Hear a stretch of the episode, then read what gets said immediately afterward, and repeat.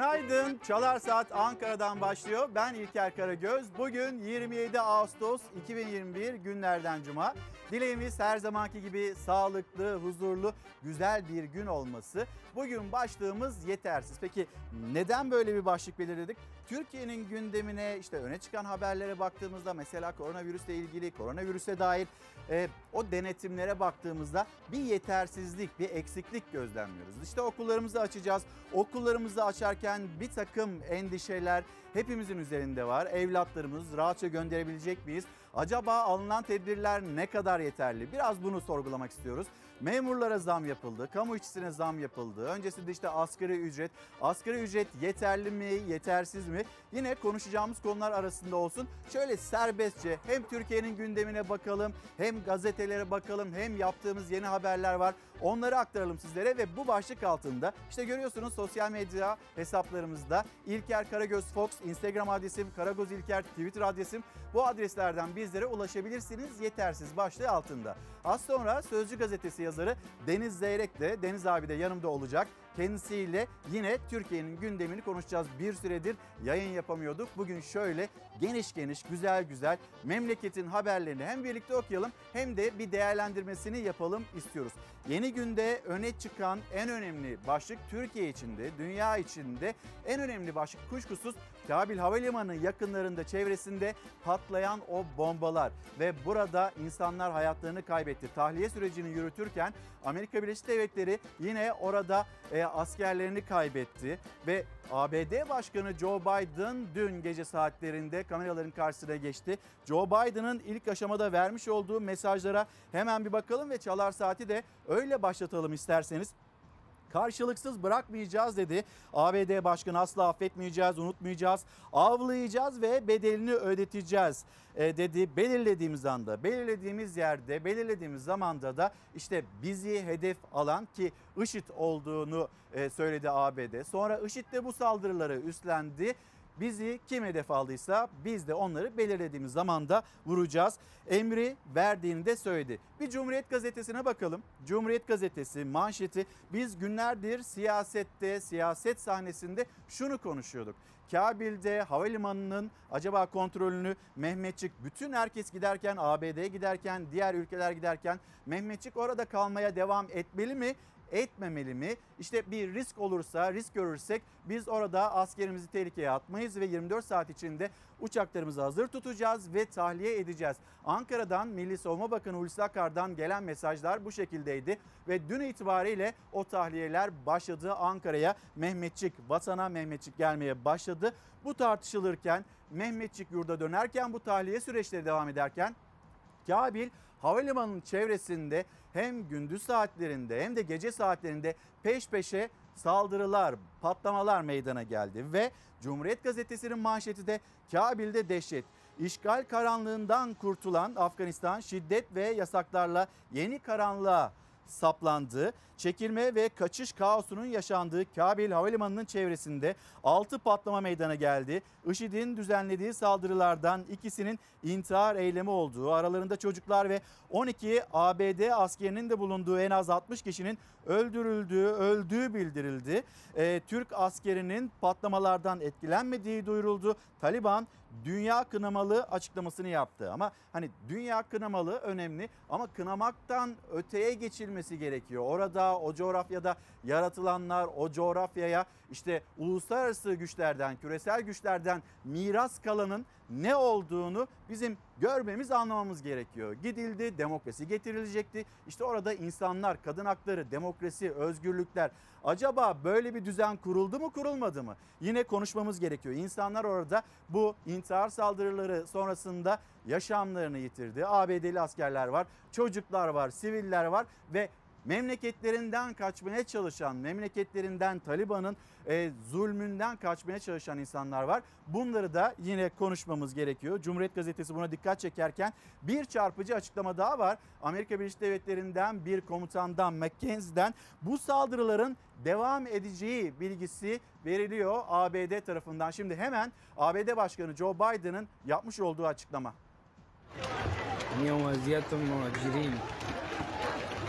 we will not forgive. We will not forget.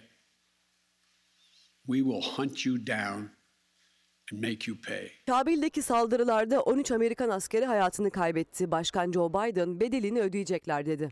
Kabil'deki saldırılardan sorumlu tuttuğu IŞİD'e seslenerek karşılık vereceklerini ifade etti.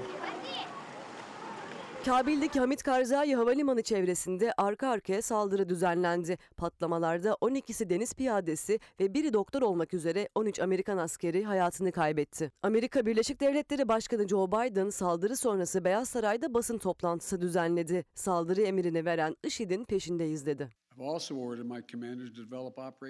Komutanlarıma IŞİD unsurlarını ve tesislerini vurmaları için operasyon planı emri verdim. İstediğimiz anda, istediğimiz yerde ve zamanda güçlü bir şekilde karşılık vereceğiz.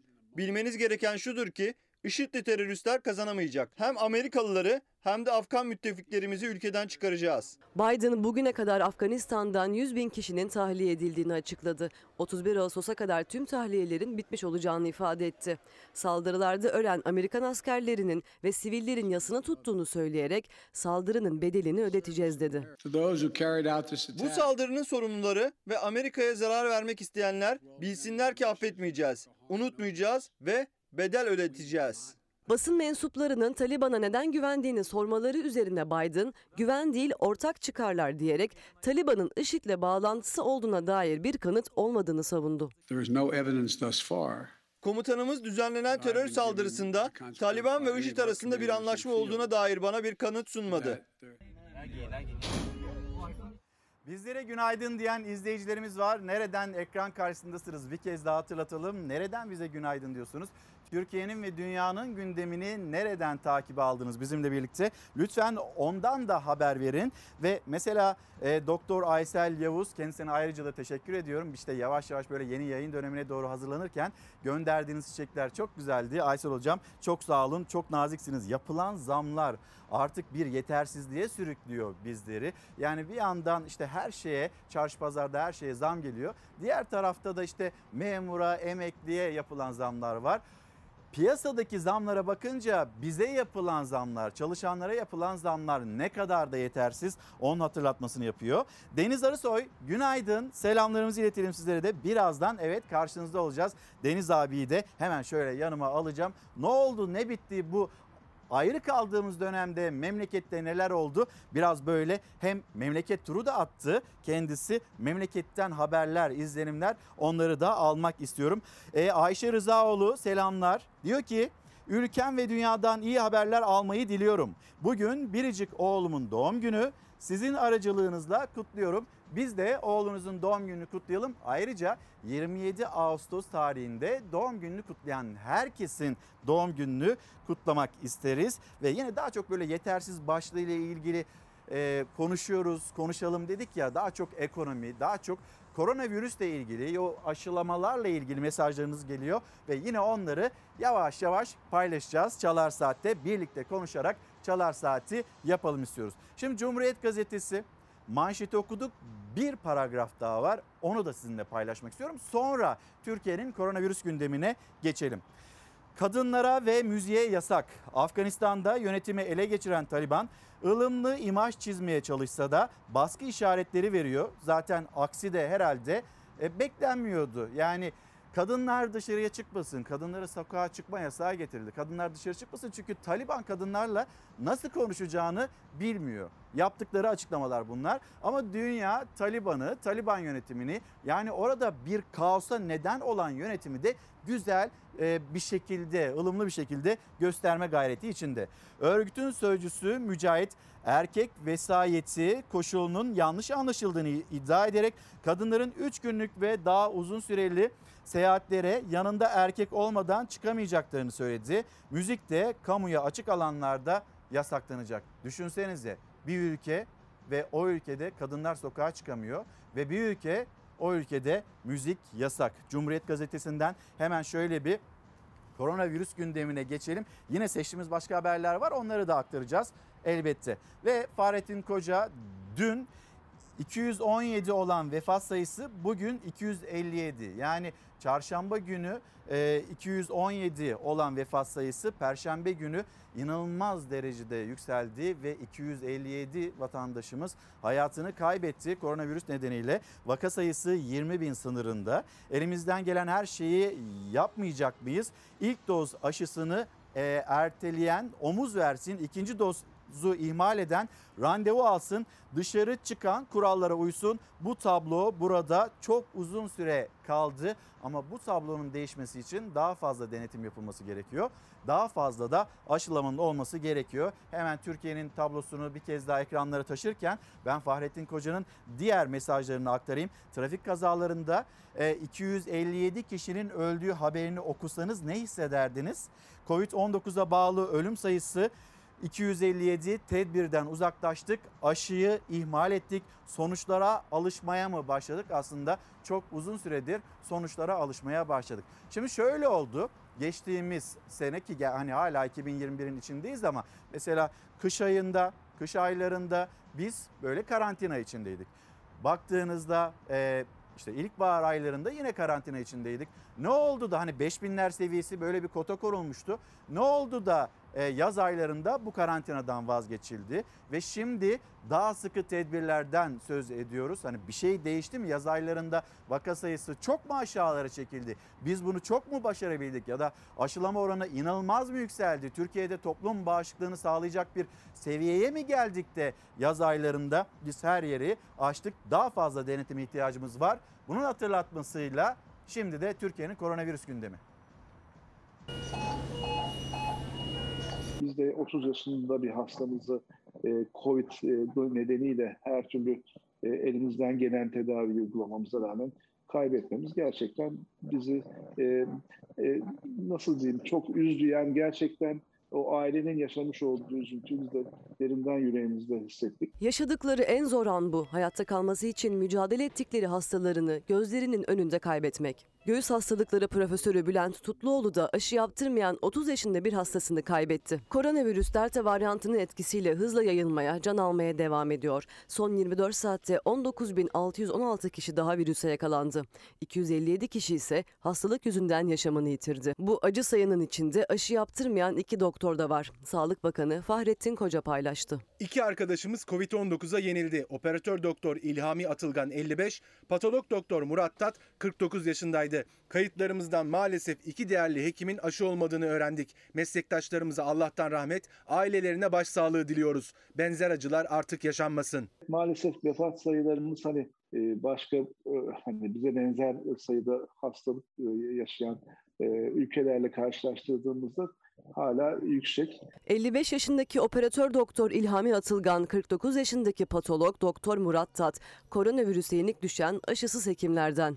Zaten hastanelerdeki yoğun bakımlardaki manzarada da durum aynı. Koronavirüs artık aşı olmayanları kendine hedef seçiyor. Yoğun bakımlarda da yatan genç hastaların e, sayısında önemli artış var son zamanlarda. Gençlerimiz bana bir şey olmaz e, diye düşünmemesi lazım ve özellikle bu genç hastaların önemli bir çoğunluğunda e, aşısız olduğunu görüyoruz. Tutluoğlu'na göre delta varyantının etkisiyle çocuklar da büyük risk altında. Son günlerde kliniklere başvuran çocukların sayısında artış var. Kronik hastalıkları olan 12 yaş üstü çocukların aşı olması işte bu yüzden önemli. Özellikle genç hastaları hedef alıyor ve çocukları hedef almaya başlıyor. Ee, örneğin çocuklarda çok az akciğer tutulumu görürken şimdi artık e, çocuklarda da e, bayağı akciğer tutulumuyla başvuran hastalarımız oluyor. Okulların açılmasıyla e, mutlaka şu anki sayıların üzerine çıkılacaktır. Bunu yani kabullenmek lazım. Tutluoğlu'na göre okulların açılmasıyla başlayacak olan hareket vaka ve ölüm sayılarını da etkileyecek. Burada önemli olan nokta aşılama ancak aşılamada istenilen seviyeye henüz ulaşılamadı. Bizim Covid ile uğraşan hekimler olarak biz günlük gözlemlerimizi söylüyoruz. Aşı olduğunuz takdirde yakalanma şansı ihtimaliniz var ama bunu hafif geçireceksiniz. Ama aşı yaptırmamışsınız hala bunu ciddi olarak, ölümcül olarak geçirme ihtimaliniz çok yüksek. EYT'ye takılan bir abimiz Hasan Can Bakış ülkemizde emekli olana 1600-1700 lira aylık bağlanıyor. O yüzden emekli aylıkları yetersiz mesajı bu şekilde. Kazım Bey günaydın. Esnaf perişan ve esnafın ne kadar zor şartlar altında olduğunu dillendirelim diyor yetersiz başlığı altında. Ee, yine Eskişehir'den Mustafa Bey yazmış bizlere. Günaydınlar Eskişehir'e selamlarımızı iletelim. Diyor ki e, yetersiz maaşla, yetersiz gıdayla, yetersiz aşıyla yatıp kalkıyor. Yeterinden fazla can kaybıyla da üzülüyoruz. İşte Twitter'dan gelen mesajlar da bu şekilde. Milliyet gazetesi manşeti son güne kalamazdık. Didem Özel Tümer'in özel haberi ve o haberin detaylarına baktığımızda Kabil'de görev yapan Türk unsurlarının tahliyesinde ilk uçak Ankara'ya indi. Güvenlik kaynakları milliyete zor bir tablo var. Son ana bırakmak riskli olurdu dedi. Zaten ortada bir istihbarat varmış. ABD tarafından duyurulmuş, İngiltere tarafından, Avustralya tarafından duyurulmuş ve kuşkusuz bu NATO ülkelerine, Türkiye'ye de gelen bir istihbarattı. Görüldü ki orada işler karışacak, orada eylemler, patlamalar gerçekleşecek ve Türkiye bu riski daha fazla e, alamazdık diye düşündü ve yine Milli Savunma Bakanlığı yine hükümet tarafından yapılan açıklamalara bakıldığında yani acaba olur mu Kabil Havalimanı'nın kontrolünü acaba Mehmetlik bir koordinasyon içinde yürütebilir mi? Bu tartışmanın hemen bir adım ötesine geçtik ve Mehmetçik orada riske edilmeden Türkiye'ye döndü, vatanına döndü. Yine Milliyet Gazetesi'nde logonun altında e, spor dünyasına dair bizi Avrupa'da temsil eden kulüplerimize dair bir haber var. Hemen onu da paylaşalım. Valencia'nın gecesi Fenerbahçe ilk maçta 1-0 yenmişti Helsinki'yi ve deplasmanda 5-2 mağlup etmeyi başardı. Hem Fenerbahçe'den hem de Galatasaray'dan güzel haberler geldi. Aslan hata yapmadı. Galatasaray ilk maçta 1-1 berabere kaldı. Rangers karşısında 1-0 geriye düşmesine rağmen pes etmedi ve 2-1'lik skorla rakibini yenmeyi başardı. Maalesef Trabzonspor ve Sivas Spor ki Trabzonspor gerçekten bu sene güzel bir kadro kurdu. Ee, ama işte Roma'yı yenemedi, Roma'yı geçemedi ve yine Sivas Spor'la birlikte o iki kulübümüz de Avrupa'ya veda etti. Bir gelişme daha var. Şampiyonlar Ligi'nde Beşiktaş'ın e, rakipleri belli oldu. Beşiktaş'ın gönlüne göre ben de açıkçası öyle düşünüyorum. Şampiyonlar Ligi'nin kura çekimi İstanbul'da gerçekleşti. Beşiktaş C grubunda Sporting Lisbon, Borussia Dortmund ve Ajax'la eşleşti. Beşiktaş'ın kadro yapısı Sergen Hoca'nın taktikleri bu gruptan çıkmaya yetecektir diye bir düşüncem var. İnşallah öyle olur. Bir haber daha Türk gemisinde 3 gemici hayatını kaybetti. Ne oldu? İspanya açıklarında İstanbul merkezli Akar Deniz Taşımacılığı işletmesindeki Liberya bayraklı Global Lake gemisinin e, tankına zehirli gaz ölçümü yapmadan girdiği öğrenilen 4 kişiden usta gemici bir isim Gatanatze, Güverte, Güverte Lostromos'u Hasan e, Argın Doğan ve Kaptan Ahmet Akdeniz yaşamını yitirdiği Türk gemisinde 3 gemici öldü buradaki haber. Şimdi hemen bir de ekonomiye dair haber paylaşalım. Cumhurbaşkanı Erdoğan, Cumhurbaşkanı Erdoğan'ın cümleleri Sabah gazetesinin manşetinde asırlık ihmalleri milletimizde çözdük. Başkan Erdoğan 19 yıl gibi kısa bir sürede tarımdan sanayiye, spordan eğitime her alanda ülkemizi gelişmiş ülkeler ligine kadar getirdik. O lige kadar geldik. Şimdi o lige girmemiz gerekiyor e, açıkçası. Ama hani baktığınızda hükümet cephesi bambaşka bir tablo. Böyle pembe tablo çiziyor. Muhalefet, muhalefetin sokakta, çarşı pazarda karşılaştığı ya da sizin buraya yazdıklarınız, sosyal medya üzerinden bizlere ulaştırdıklarınız bambaşka bir tabloyu işaret ediyor. Evet böyle hani gelişmiş ülkeler seviyesine kadar gelmek önemli. Hani rakamlara bakıldığında ki rakamlar acaba ne kadar doğruyu gösteriyor ya da göstermiyor. Dün burada TÜİK'in eski başkanını ağırlamıştık. TÜİK'in verilerine 4,5 yıl başkanlığını yapan bir isim, bir bürokrat TÜİK'in verilerine kendisi de inanmıyor. Yani söylem olarak değil de hayatımızda bir şeylerin değiştiğini görerek aslında yol yürümemiz gerekiyor. Bunun hatırlatması bir ekonomi diyelim. İktidar cephesi, muhalefet cephesi Erdoğan ne söyledi? CHP lideri Kemal Kılıçdaroğlu'nun karşı yanıtları, salvoları hangi fatura üzerinden geldi? Türkiye doğuya ve batıya ait ne varsa hepsini de kucaklayan, bağrına basan bir büyük medeniyet mirasının bugünkü varisi olarak yeni bir şahlanış içindedir. Türkiye yeni bir şahlanış içinde demişsin. Sen şahlanışlarına devam ederken millet kara kara elektrik faturasını düşünüyor. Bu faturalar adeta bir soygundur. Cumhur İttifakı Malazgirt'teydi. Cumhurbaşkanı Erdoğan şahlanış, zirve, büyük, güçlü Türkiye mesajları verirken cevap Kemal Kılıçdaroğlu'ndan vatandaşın ödediği faturalar ve saray vurgulu geldi. Dünyanın küresel, siyasi ve ekonomik düzeninin yeniden biçimlendiği şu dönemi de istikrar ve güven iklimini koruyarak değerlendirdiğimizde Allah'ın izniyle artık zirveye çıkmış olacağız. Sarayında 1150 odan var. Işıklarını söndürmeyi unutma Erdoğan. Millet senin şatafatına yetişemiyor. Allah akıl fikir versin saraya. Yokuş aşağı şahlandırdın memleketi. Kimsenin yüzü gülmüyor. Parası olanın da yüzü gülmüyor. E çiftçinin zaten hiç yüzü gülmüyor. İşsizin hiç yüzü gülmüyor. Hırsızın rahat gezdiği, dürüst insanların da korktuğu bir düzen. Bu düzeni değiştireceğiz. CHP lideri Kemal Kılıçdaroğlu Çorum'dan Cumhurbaşkanı Erdoğan'ın son günlerde ekonomi üzerinden çizdiği tabloya karşı çıktı. Kimsenin yüzü gülmüyor dedi. Liderler karşı karşıya geldi. Büyük ve güçlü Türkiye yolunun kesilmesine rıza göstermeyeceğiz. 2018'de kişi başına gelir 10.822 dolar. Bugün 8.599 dolar. Bırakın büyümeyi düşmüşüz. Hepimiz hissediyoruz bunu. E ben iktidara yakınım bir maaş yetmez dört yerden beş yerden maaş alayım ayrıca. Vicdan bunu kabul eder mi? Ahlak bunu kabul eder mi? Bazıları bu ülkenin ve milletin bırakınız 50 yıl sonrasını, 50 dakika sonrasını bile düşünmüyor. Bunun sorumluluğunu hissetmiyor olabilir. Ama bizim vizyonumuz işte budur. Dönüyor dolaşıyor. Nereden nereye? Nereden nereye? 2002 yılında çiftçi traktörle yanaştı. Deposu doldur. 90 lira para ödüyordu. Şimdi 520 lira ödüyor bulursa. Nereden nereye Tayyip? İktidar ve ana muhalefet farklı yerde durdular. Gördükleri Türkiye manzarası da birbirinden işte böylesine farklı oldu. İktidar ve ana muhalefet aslında muhalefet bambaşka yerde duruyor. Bir tarafta güzel bir tablo, gelişmiş ülkeler seviyesinin kıyısına kadar geldik. Diğer tarafta vatandaşın sokaktaki isyanına dair, geçinemiyorum isyanına dair haberimiz var. Onu da sizlerle paylaşacağız. Tülin Hanım günaydın. Bugün başlığımız yetersiz.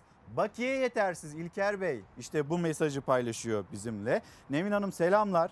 O, o da diyor ki Nevin Hanım da diyor ki haberleri izledikçe yarınlarımızdan endişe duyuyoruz. Emekliye 100 lira zam, elektriğe neredeyse %100 zam geliyor. 3 kuruşluk zamlarımız faturalarla maalesef elimizden alınıyor diyor. Ayşe Hanım kıdem tazminatı yetersiz bunu hatırlatıyor. Ve yine emeklilikte yaşa takılanlar e, bizlere söz verilmişti. Hani o sözler neden havada kaldı? E o zaman biz de 3600 ek göstergeyi hatırlatalım. E burada da bir yetersizlik var. Burada da verilen sözlerin tutulmuyor ya da tutulmamış olmasının yaratmış olduğu bir üzüntü, kırgınlık, yetersizlik var. Bunun hatırlatmasını da yapalım. Bu arada Hatice Hanım, Hatice Doğruer diyor ki Sağlık Bakanlığı yetkililerine aslında bunu da ulaştıralım. Sağlık konusu yetersiz. Bir haftadır randevu alamıyorum hastaneden. Sıra almaksa neredeyse imkansız ve bir şehir hastanesi düşünün. Doktor bir taneymiş. Köyde mi yaşıyoruz? Şehir hastanesinde bile durum bu şekilde. Bir gün gazetesini rica edeyim ben senden İrfan. Şimdi ekonomiyle devam edelim. Ekonomiye dair mesajlar verelim. Gelişmiş ülkelerin kıyısına kadar geldik. Onların kıyısına kadar geldiğimizde acaba çiftçiyi ne kadar geride bıraktık? Çiftçi ne kadar zor durumda ya da neyi yaşıyor? Onu aktaracağız. Domates çiftçisinden bahsedeceğiz. Biz domatesi aktaralım sizlere. Siz hangi ürünü ektiniz ve ne kadardan satıyorsunuz? Tarlada ne kadar mesela? Taze fasulye, bamya tarlada ne kadar? Ama tezgahta çiftçi, ürünü üreten, alın teriyle işte tüketicinin önüne sunan Acaba tezgahta o fiyatları çok yukarılarda gördüğünde ne düşünüyor? Lütfen bu mesajları da Karagöz İlker e, Twitter adresimizden, İlker Karagöz Instagram adresimizden bizlere ulaştırın. Halkı batağa gömen çözüm. Maliye Bakanı Elvan kredi borçları katlanınca piyasaları kurtarmak için kısıtlama önerdi. Zaten desteksiz bırakılan halk kredi de alamayacak. Bir yılda kredi borçlu sayısı %60 arttı. Pandemi süresince halka destek vermek yerine krediyle borçlandıran iktidar piyasaları kurtarmak için çözümü yurttaşı kendi haline bırakmakta buldu. Maliye Bakanı Elvan kredi kısıtlaması önerdi. Erdoğan'ın faiz düşsün, kredi verin sözü boşta kaldı. Ayakta kalmak için kredi kartına ve bireysel kredilere başvuran yurttaşa bankalar Bakan Elvan'ın talimatıyla sırt çevirmeye hazırlanıyor. Pandeminin yıkıcı etkisinden çıkamayan yurttaşın bu borç yükünü daha fazla taşıması mümkün değil. Cilalanan ekonominin sonucu toplumsal yıkım ve patlama olur. Değerlendirme bu şekilde Bir Gün Gazetesi'nde. 3 milyon 449 bin 271. Nedir acaba bu sayı? Tüketici kredisi, kredi kartı borçlu yurttaşın toplam sayısı efendim. Biraz daha şöyle rakamlara dolduğumuzda %59.5. Peki bu nedir? 2020 ilk 5 ayı ile 2021'in ilk 5 ayı arasında ödenemeyen tüketici kredilerindeki artış. Yani ekonomide uçacağız, şahlanacağız, herkes bizi kıskanacak. Hani bu cümleler kurulurken işte rakamlar. 371 bin Mayıs ayında dağıtılan kredi kartı sayısı ve Haziran ayında tüketici kredisi için bankaya başvuranların sayısı da 414.901. Bu rakamları sizinle paylaşmış olduk. Aklımızda olsun, hatırlayalım. Başlığımız yetersiz ve domates çiftçisinin tepkisi isyanı. Tarım Bakanı, Tarım Bakanı ol- olduğunu bilecek. Adı üstüne bakan, bize bakacak. Bizim sorunlarımızla, bizim şeyimize ilgilenmekten sonra adı üstünde Tarım Bakanı kafasına ya. Yüzde 40 bizim burada bizim zararımız var. Yüzde 100 burada zararımız var. Kuraklığın pençesinde geçen bir yaz, ikiye, üçe katlanan maliyetler, on binlerce lirayı bulan elektrik faturaları ve sulanamayan tarlalar. Sonuç ortada. Çiftçi ektiğini ekmekten vazgeçme noktasında. Biz bu yıl bu işi bırakmayı düşünüyoruz. Gerçekten hem borçlanarak bırakacağız hem artık yapamayacak, yapamayacak dereceye geldik.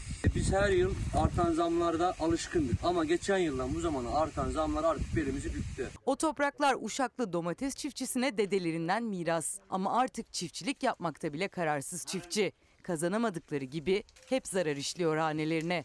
Geçen yıl 4 bin lira olan dekar maliyetimiz bu yıl 6 bin lirayı aştı. Geçen yıl 75 kuruş olan domatesin kilo fiyatı bu yıl aynı fiyat. Domatesi kim üretecek? Çiftçi ne yapacak? Artık vekilim biz de dede atalarımızdan kalan toprakları ya bırakacağız. Devlet büyük önemini görüyor onu. Allah sonumuzu hayır eder. Allah aynen öyle. Aylarca alın teri döken çiftçi elektrik faturasını da ödeyemiyor çoğu zaman. TEDAŞ'ın ise birkaç gün gecikmeye bile tahammülü yok. Temmuz ayının elektrik faturası 8429 TL. Temmuz ayındaki bu tarlayı sulama için ödenen elektrik faturası. Sadece aradan bir ay geçiyor. Bir ay geçtikten sonra elektrik faturası bir anda 27.700 TL'ye ulaşıyor. Yani yaklaşık 4-5 katı elektrik parası geliyor. Gübre maliyetlerimiz zaten geçen yıla göre iki kat arttık. Biz arpa buğday da ekemeyeceğiz yani sadece domates değil. Biz bu köyde bu çocukları toplarsak başka köydeki çocuklar nasıl kalacak? Yani bu 83 milyon, e, 90 milyon insan nasıl besleyeceğiz biz? Çocuk ben gideceğim diyor bu saat. Ben yapmayacağım diyor. Kim yapacak? Şanlıurfalı çiftçinin durumu da farklı değil. Ödenemeyen elektrik faturaları bir yana yaklaşık bir aydır her gün 4-5 saat elektrik vermiyorlar köye. Sulama da yapamıyor çiftçi. Şurada gördüğünüz gibi 250 dönüm mısır tarlası ektik. Bu telaş yüzünden 8 saat kesintiye uğradığından dolayı 250 dönüm ekmiştik. 200 dönümü ancak kurtarabildim. Şurası 50 dönümünü bırakmak zorunda kaldım. Gübre 6 bin lira oldu. Mazot 7 bin lira. Bir de bu telaş faturayı bir gün geç ödediğimiz halde faiziyle bizden alıyor. Peki bizim bu zararı kendisi karşılayacak mı acaba? Faruk Bey, Faruk Dağlar diyor ki ya bu elektrik faturaları daha zamlanacak mı ya da daha ne kadar zamlanacak bu soruyu sormuş. Şimdi bununla ilgili Faruk Bey bir haberimiz var. Daha doğrusu Karar Gazetesi'nde bir değerlendirme, bir yorum var. Onu da paylaşalım az sonra sizinle. Şi- geldiğimizde tekrar Bir Gün Gazetesi'nde seçmiş olduğum bir haber daha var. Yalçın Karatepe, Yalçın Hoca kavanoz dipli dünya dedi. Yazısının başlığı bu. Peki neyi anlatıyor? Neye dikkat çekmek istiyor? Bu sene kavanoz kapaklarının fiyatları da satışları da 2 yıl öncesine göre oldukça düşük.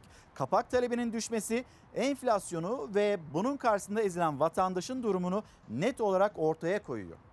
Ağustos ayında olmamıza rağmen taze sebze meyve fiyatları kış mevsimindeki fiyatları aratmıyor.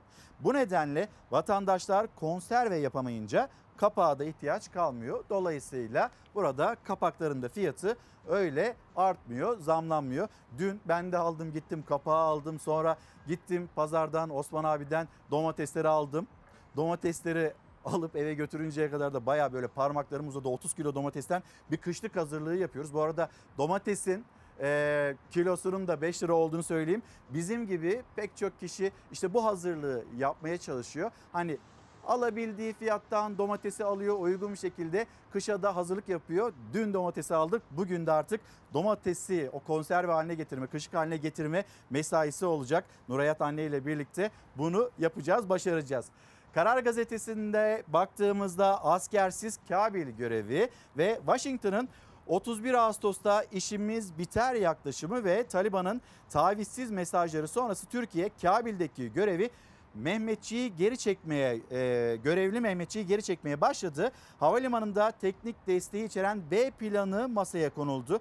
Taliban kanadı yardıma yeşil ışık yakarken Ankara'dan sivil uzmanlar görev yapabilir. Müzakereler sürüyor açıklaması geldi. Kritik süreçte Türk personelin güvenliğine ilişkin kaygılar öne çıktı. Orada Kabil Havalimanı'na yakın noktalarda peş peşe o bombalar patladı. Hayatını kaybedenler var ve ABD'li bir komutanın McKenzie'nin yaptığı açıklama burada patlamalar devam edecek şeklinde.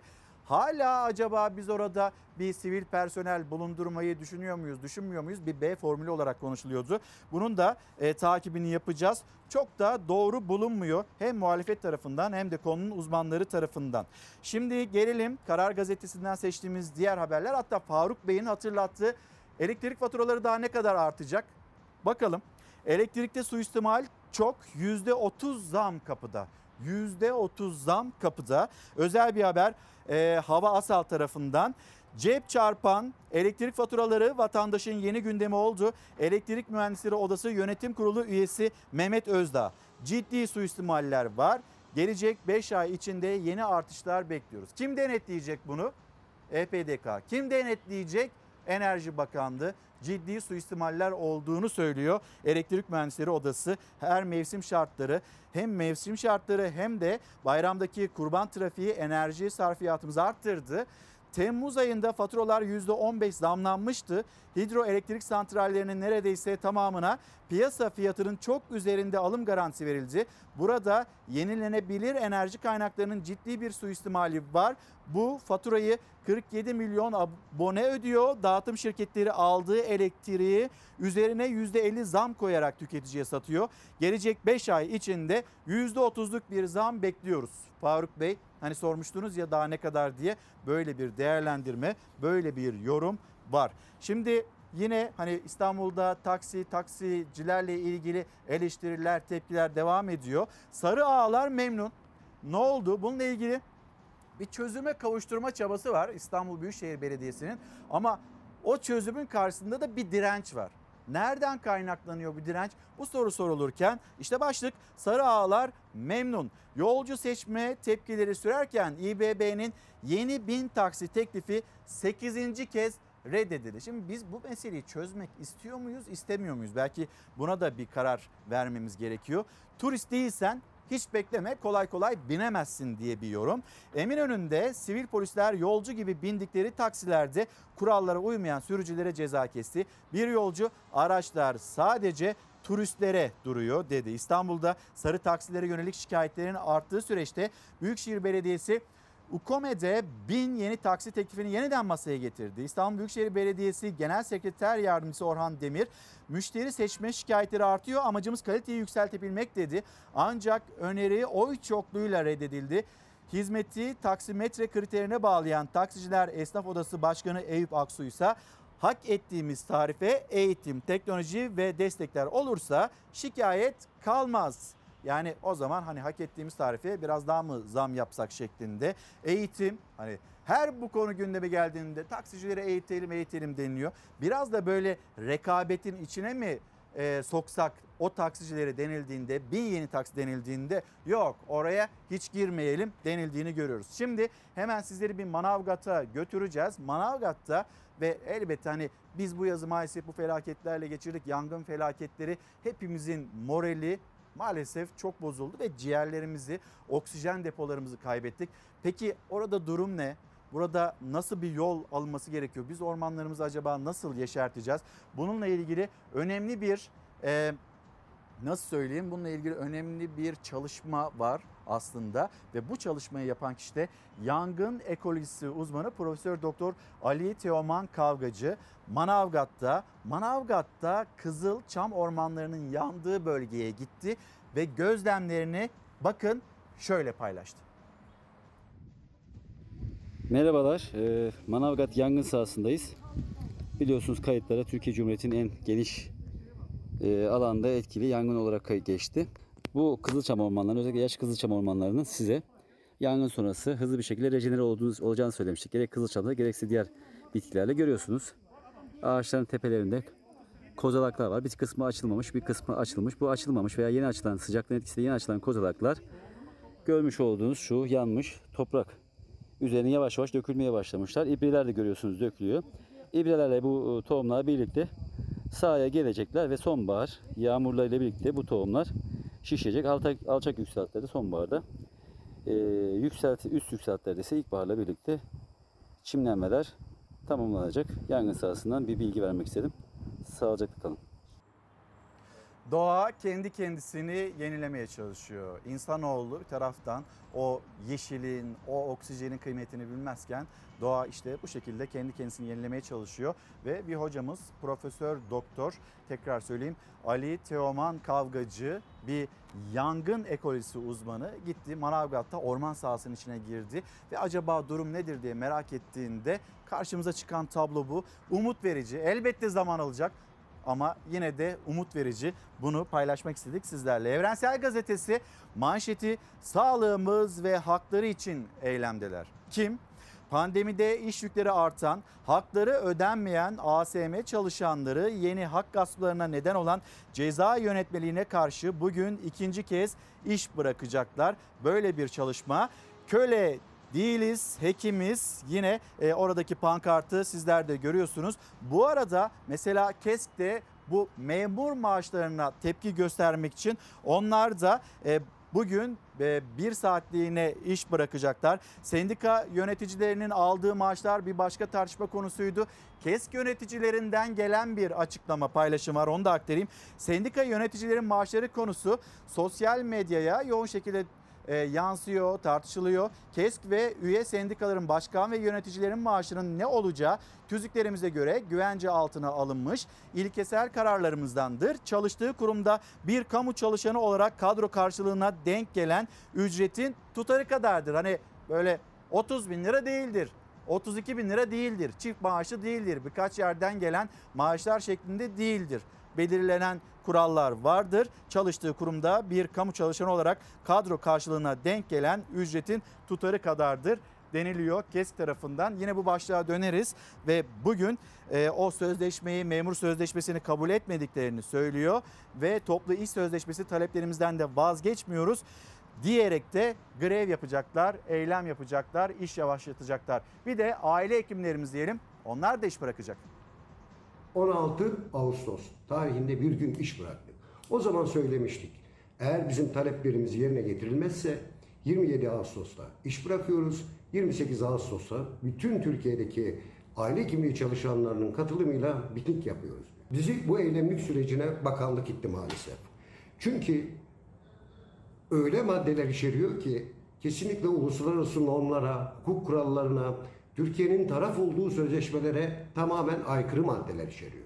Örneğin endeklilerde nöbet tutuyorsunuz, nöbetiniz var, 5 nöbet gelmezseniz işten atılıyorsunuz. Kamuda keyfiyetle iş akdini sona erdirme olursa bu herkese yansır. Esnaf arkadaşım da bundan nasibini görür. Diğer kurumlarda çalışanlar da bundan nasibini görür. Hatta diğer memurlara bile bunlar dayatmak istenebilir. Sayın Bakan'ın dediğiyle benim Bodrum aynı şeyi söylemiyor. Öyle inanılmaz kriterler getiriyor ki biz aile hekimliği çalışanlar olarak ek ödeme almadık. Almak da istemiyoruz. Biz hak ediş kayıplarımızın yıllar içerisinde oluşan hak ediş kayıplarımızın yerine konmasını istiyoruz. Bir an önce kanun yapmalısınız. Kanun yapmadığınız takdirde ne bunu sağlık çalışanları kabul eder, ne bunu hukuk kabul eder ve bu hukuktan geri döner.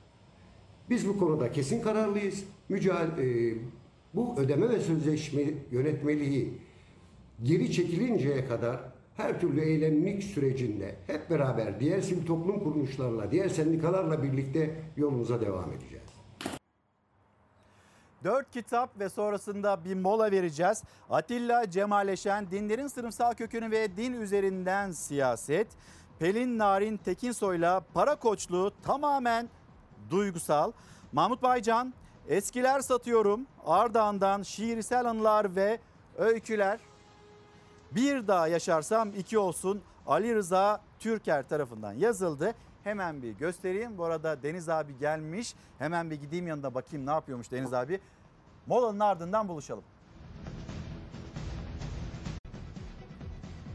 Günaydın. Çalar Saat'te devam ediyoruz. Başlığımızı hatırlatalım. Yetersiz ve sosyal medya hesaplarımız yine ekranda. Önce 5 kitap, sonrasında yeni güne önemli bir gelişme, önemli bir haber onu da aktaracağız. Herkes her şeyin farkında Anıl Mert Özsoy, Arda Karani, Masumlar Mezatı ve Türkan İldeniz'den de 3 kitap ulaştı bizlere. Taşra Kızı'nın Deliceleri, Havva Çıkmazı ve Buz altında yanarda Türkan İldeniz tarafından bizlere ulaştırıldı. Şimdi gelelim bir vergi düzenlemesi yapılmıştı. Bir vergi yapılandırması gelmişti ve son günde e, önümüzdeki hafta salı günü 31 Ağustos 2021 tarihiydi.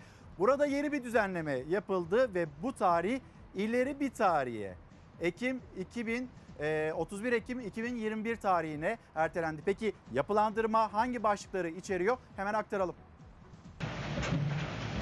Vergi yapılandırılmasında tarih değişti. Başvuru ve ödeme için son gün 31 Ekim'e çekildi. 30 Nisan 2021 ve öncesinde bulunan vergi, SGK prim borcu, matrah artırımı, genel sağlık sigortası, işsizlik sigortası primleri ve idari para cezaları için yeniden yapılandırma kararı gelmişti.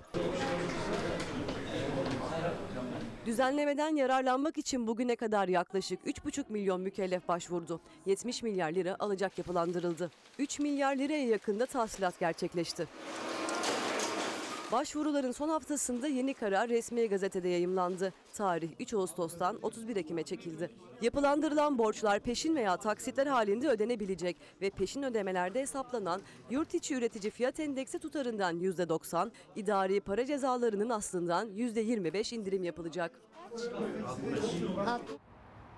6 Eylül'de okullarımızı açacağız. Peki üniversitelerde durum acaba ne? Yüz yüze eğitim, öğretim olacak mı? İşte bununla ilgili en son açıklama. 2021-2022 eğitim ve öğretim yılında salgının gelişme seyri ve ilgili kurum ve kuruluşların uyarıları da dikkate alınarak üniversitelerde örgün eğitim yüz yüze başlayacaktır. Bununla birlikte yüksek öğretim kurumlarımızla koordinasyonun sağlanabilmesi için salgının seyrine göre harmanlanmış eğitim modeli de örgün programlarda halen olduğu gibi kullanılmaya devam edecektir.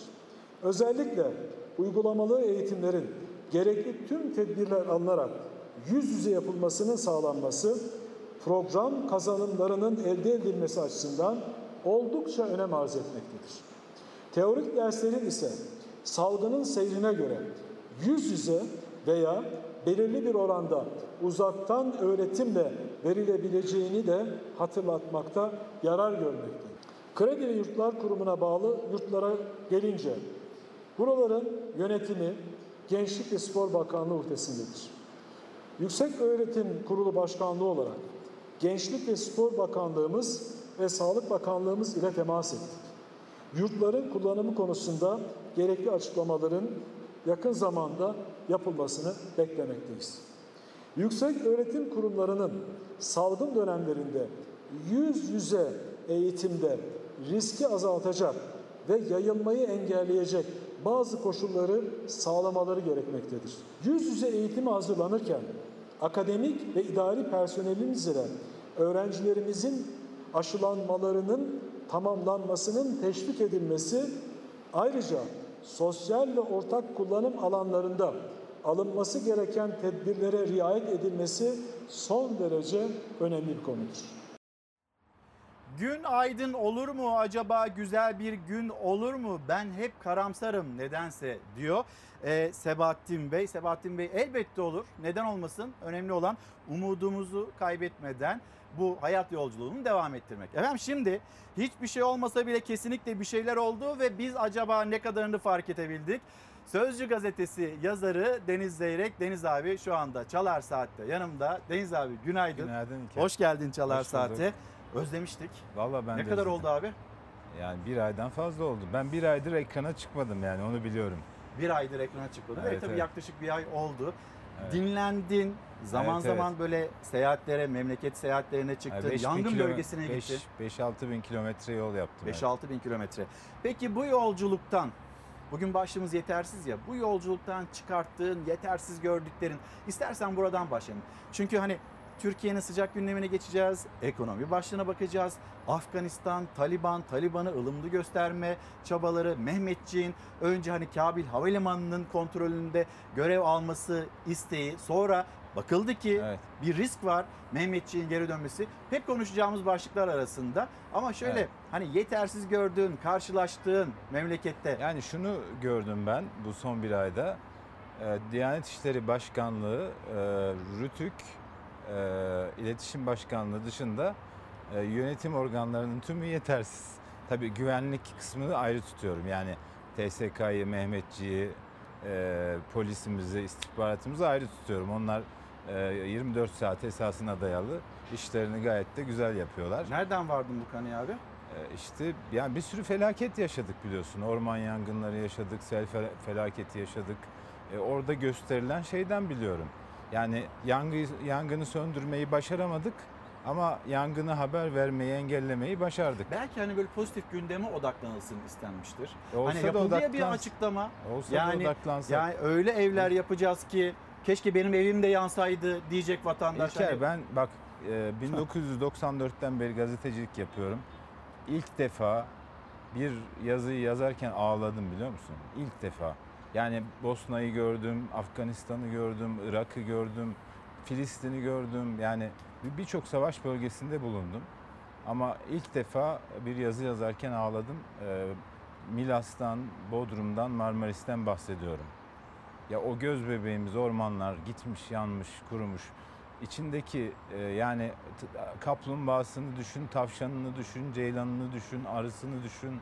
E, işte ne bileyim e, ayısını düşün. ne kadar çok Can olduğu. kaybı yok diyor tamam mı? Yani insan ölmediği için can kaybı yok diyor. Ya o, O tabiat, o canlılar. Yani orada orada bir ağacın böyle birbirine yani iki tane ağaç yanarken yan yana düşmüş. Dalları birbirine karışmış. Resmen insan işte ben de böyle ağlayarak ölmüşler, sarılarak ölmüşler şeyi e, oluştu. Yani e, onun için yetersiz yönetim yetersiz. Kendileri kabul etmiyorlar ama yönetim yetersiz. Yani ülkede devlet yetersiz demiyorum. Devletin imkanları büyük. Devlet doğru yönetilirse her istediğini yapar. Yani mesela bugün gazete manşetlerinde var. Zafer Havaalanı'na o kadar parayı... Bakalım abi Sözcü Gazetesi, Sözcü Gazetesi'nin manşeti madem hani bu konuya girdik. Okuyayım hemen e, izleyicilerimiz için. Yolcu gelse de gelmese de tıkır tıkır para basıyor. Sahibinden devren satılık havalimanı. Adı Zafer Havalimanı. 50 milyon euroya yapıldı. Şirket gelmeyen yolcu için devletten 9 yılda 46 milyon euro- aldı. 9 yılda 46 bir, milyon euro. kaç 10'la çarptığında kaç ediyor? 46 milyon. Niye? 460 milyon lira ediyor değil mi? Evet. Peki biz e, bu uçak yangın söndürme uçaklarını kaç lira için uçuramadık? 6 tanesini 4 milyon euroya halledebilecektik. Değil mi? Kaç kaç uçak ediyor? Bak bir kötü yatırıma dü- düşünülmemiş birilerine para kazandırmak için yapılmış bir yatırıma 50 milyon, milyon euro ödüyorsun. Orada 4 milyona Anka uçak Park- al. Anka Ya Park- Anka Park'ı hadi unuttuk orada dinozorlar yaşıyor Abi biliyorsun. işte unutmamak- unutmamak lazım yani. Çağ, orada, orada çağlar öncesine gidiyoruz yani dinozorlar. Zaman yolculuğu. Evet. Ee, ama yani o, o ormanlar yandı. Yani göz bebeğimiz, ca- canımız, ciğerimiz yandı ya. Manavgat yandı, Adana yandı. Bütün bütün ormanlarımız yandı ve Yani dışarıdan yardım gelene kadar seyrettik yani havadan bir uçak gelse de su Şu değil mi boşaltsa. Deniz abi? Ama kundaklama ama başka bir sebep bu yangın çıktı. Ya da bu yangınlar bu sene çıktı, önceki sene çıktı, her, Her sene, sene, çıktı, önümüzdeki her sene, sene. olacak. Biz bunu söndürebilecek kapasiteye sahip miyiz değil miyiz? Onu Değiliz gördük. işte değiliz. Yani ben de onu diyorum yetersiz devlet yetersiz değil. Devlet yetersiz olsa bu boş yatırımı yapmaz. Devletin gücü yetiyor. Ama müteahhitler yeterli bir şey almış. Tamam işte. Demek ki devlet bu müteahhite e, 50 milyon euro vermeye yeterli. Ama uçak almak için yetersiz. O zaman ne oluyor? Demek ki devlet değil yönetenler yetersiz. Yönetenler vizyonsuz. Yani mesele bundan ibaret. Dava açma rekoru Erdoğan'da 4 Cumhurbaşkanı dönemindeki hakaret davalarının dökümü yapıldı. Erdoğan'ın Cumhurbaşkanı seçildiği 2014'ten 2020'ye kadar 38 bin kişiye Cumhurbaşkanı'na hakaret iddiasıyla dava açıldı. Bir kıyaslama yapılmış Abdullah Gül'le, Ahmet Necdet Sezer'le ve Süleyman söyle Demirel'le. Rakamları da söyle. Tabii tabii söyleyeceğim. Cumhurbaşkanı Recep Tayyip Erdoğan 38.581 dava, Abdullah Gül 848 dava, Ahmet Necdet Sezer 163 dava, Süleyman Demirel 158 dava. Şimdi Abdullah Gül'ü, Ahmet Necdet Sezer'i, Süleyman Demirel'i topla. Kaç defa? Topla sonra Kaç defa? Tayyip ve Erdoğan'ın rakamını onu onu o çıkan sonucu Tayyip Erdoğan'ın rakamıyla böl. Kaç hepsinin toplamından kaç kat daha fazla. Bu nedir biliyor musun? Bu ülkede ifade özgürlüğünün geldiği noktadır. Rahmetli Demirel o kadar şeydi ki kendisini şey yapan, hicveden karikatürleri ölmeden önce yaptırdığı müzede duvarlara astı. İnsanlar gelip baksın diye. Adamları dansöz olarak bile çizdiler biliyor musun? Dansöz kıyafetiyle karikatürleri var. Yani Sülüna, Sülüname diye kitap basıldı Demirel'li hicveden karikatürlerle dolu. Şimdi kıyamet kopuyor. Mahkemelerden kurtulamıyorsun. Bir de bu şeye döndü biliyor musun? Gelir Daha en son Genco Erkan. av- avukatlar için gelir kapısına döndü. Cumhurbaşkanının avukatları e, ülkenin şu anda en zengin insanları. Yani o kadar çok böyle şey bu tür davalarda. Bir de şöyle bir moda başladı. Biliyorsun araba ara buluculuk müessesesi kurduk ya. Evet. Diyelim sen bir şey yazdın. E, sana dava açacaklar. Arıyorlar. 10 bin lira ver dava açmayalım. Bu arabuluculuk değil ki başka bir şey bu. İşte ö- öyle bir şey başladı yani. Ne acayip bir şey. Ne ki acaba adı? 10, 10 bin lira ver dava açmayalım diye bir şey başladı. Ee, bir şimdi karşınızda davacı cumhurbaşkanı. Ne yaparsın sen? Ben korkarım vallahi. Hangi hakim, hangi savcı cumhurbaşkanının aleyhine karar verir? Dolayısıyla mahkeme sonunda bir de mahkeme masrafları ödememek için vatandaş panikli o parayı ödüyor ve şey yapıyor. Böyle bir gelir kapısı oldu. 38 bin 10 binle çarp bak bakalım ne rakam çıkıyor. 38 bin 581. Bir sıfır at işte sonuna. 380 ya düşün yani işte. Hep beraber düşünelim. Tekrar söyleyeyim başlığımız yetersiz. Deniz abi e, geçelim mi bir Taliban konusuna başlığına? Bir haberimizi paylaşmak istiyorum. Bu arada bir son dakika bilgisi e, Konya'da patlayıcı madde yüklü bir tır e, ile kamyonet çarpıştı ve 6 kişi hayatını kaybetti. Şimdi bu kazanın görüntülerine de bakıyoruz. Maalesef böyle bir trafik kazası haberi bir son dakika bilgisi. Onu da sizlerle paylaşayım. Ve Taliban, Taliban böyle ılımlı e, bir şekilde gösterilmeye çalışılıyor. Bir gömlek değiştirdiği artık böyle eskisi gibi olmadığı e, söylenmeye çalışılıyor. Bir Taliban, Taliban'la ilgili hazırladığımız haber. Sonra soracağım Deniz abiye. Kim bu Taliban? Önce İtalyan uçağına ateş açıldı. Ardından Kabil Havalimanı dışı patlamalarla sarsıldı.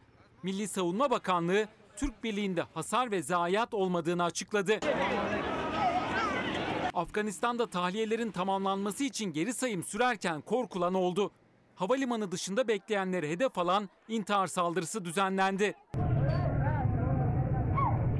Aslında saldırı bekleniyordu. Amerika ve İngiltere terör saldırısı riskinin arttığını, bu nedenle vatandaşlarından tahliye için havalimanına gelmemelerini istemişti. Tahliyelerin bitişi yaklaşırken saldırıdan kısa süre önce alan çevresinde karışıklık çıktı. Kalabalığa göz yaşartıcı gaz atıldı. Taliban militanları ise basınçlı suyla müdahale etti. Olaylar yatıştırıldıktan kısa süre sonra havalimanı dışında patlamalar meydana geldi. Taliban aralarında çocukların da olduğu ondan fazla kişinin öldüğünü duyurdu. Amerika ve İngiltere'ye göre saldırının ardında terör örgütü IŞİD var. Dünyanın gözünün çevrildiği Afganistan'da saldırılar sonrası tahliyeler durdu. Saldırılar kadar konuşulan bir başka konuysa Taliban sonrası ülkede nelerin değişeceği. Afganistan'da önümüzdeki sürecin nasıl şekilleneceğini Taliban'ın sözleri değil, icraatları, eylemleri ve atacağı adımlar belirleyecektir. Taliban'ın atacağını duyurduğu ilk adımlar pek de umut verici olmadı. Özellikle kadınlarla ilgili alınan kararlar kadın haklarının kötüleşeceğini savunanları haklı çıkartacak gibi. Örgüt sözcüsü Mücahit neler yapacaklarını Amerikan gazetesine anlattı.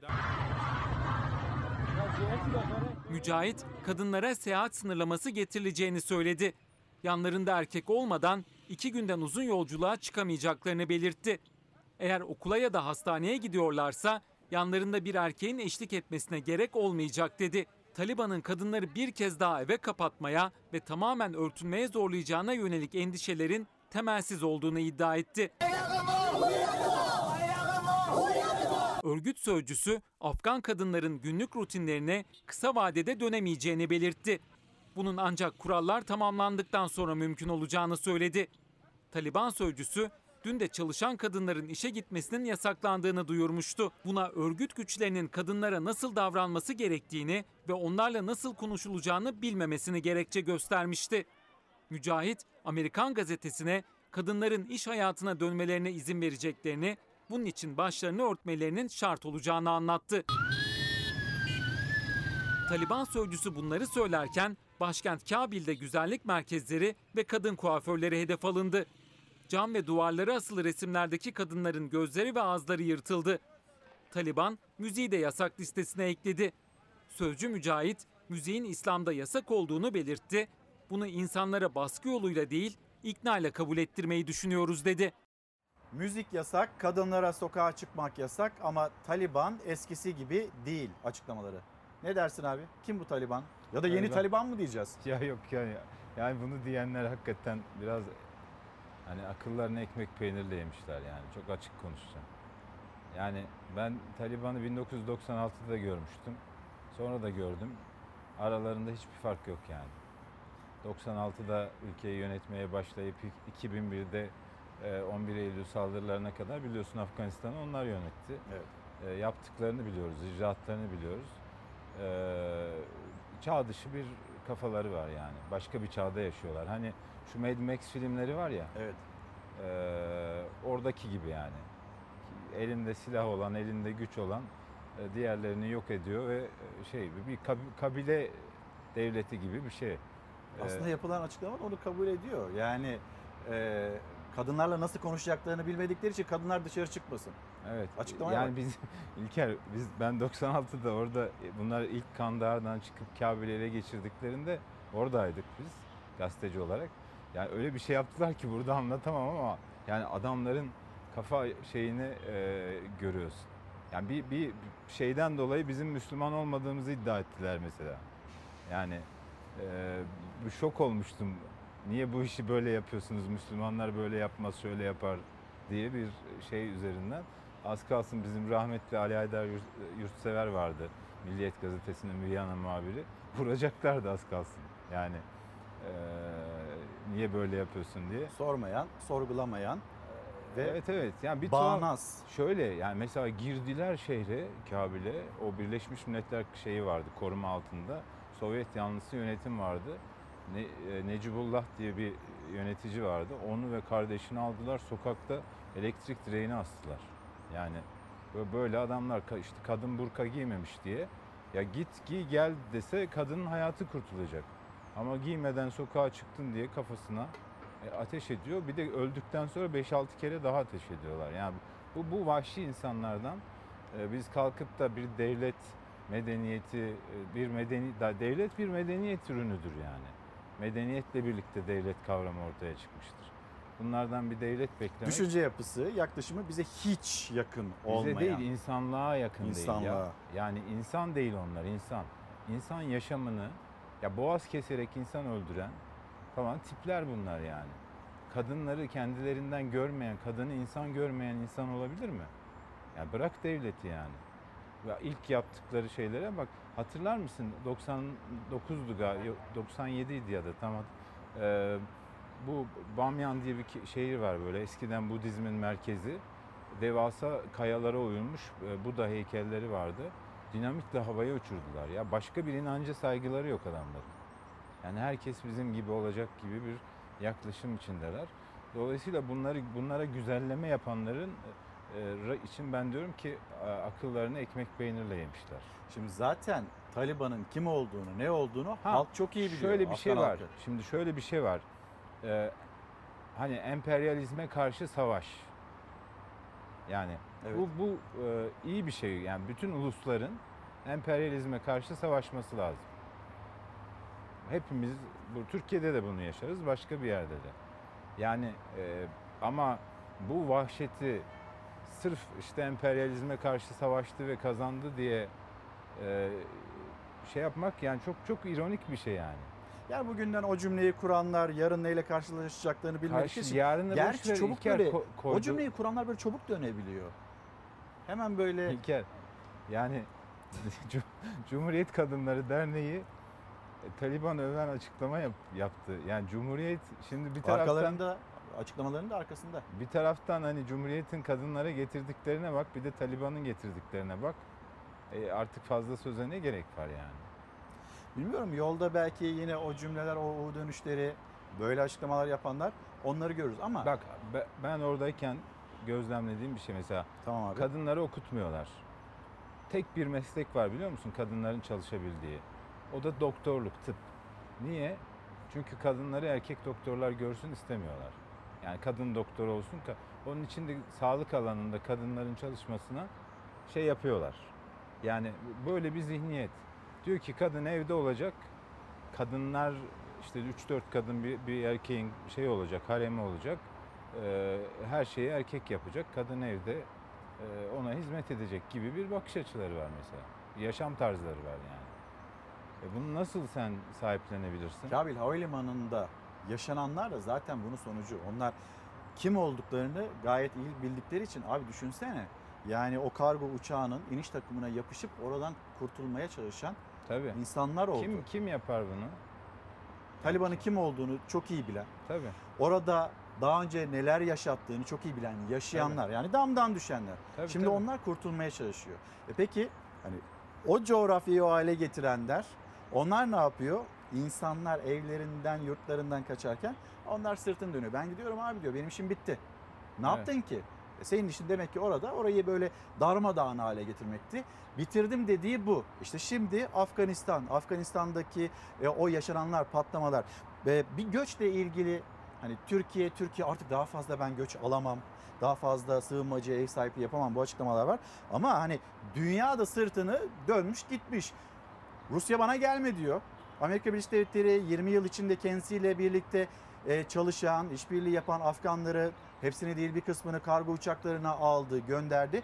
Ve şimdi gerçekten Taliban önümüzdeki günlerde, haftalarda kendilerine neler yapabilir bunu çok iyi bilen insanlar işte İran'ı açtı, Türkiye'nin kapısına kadar geldi.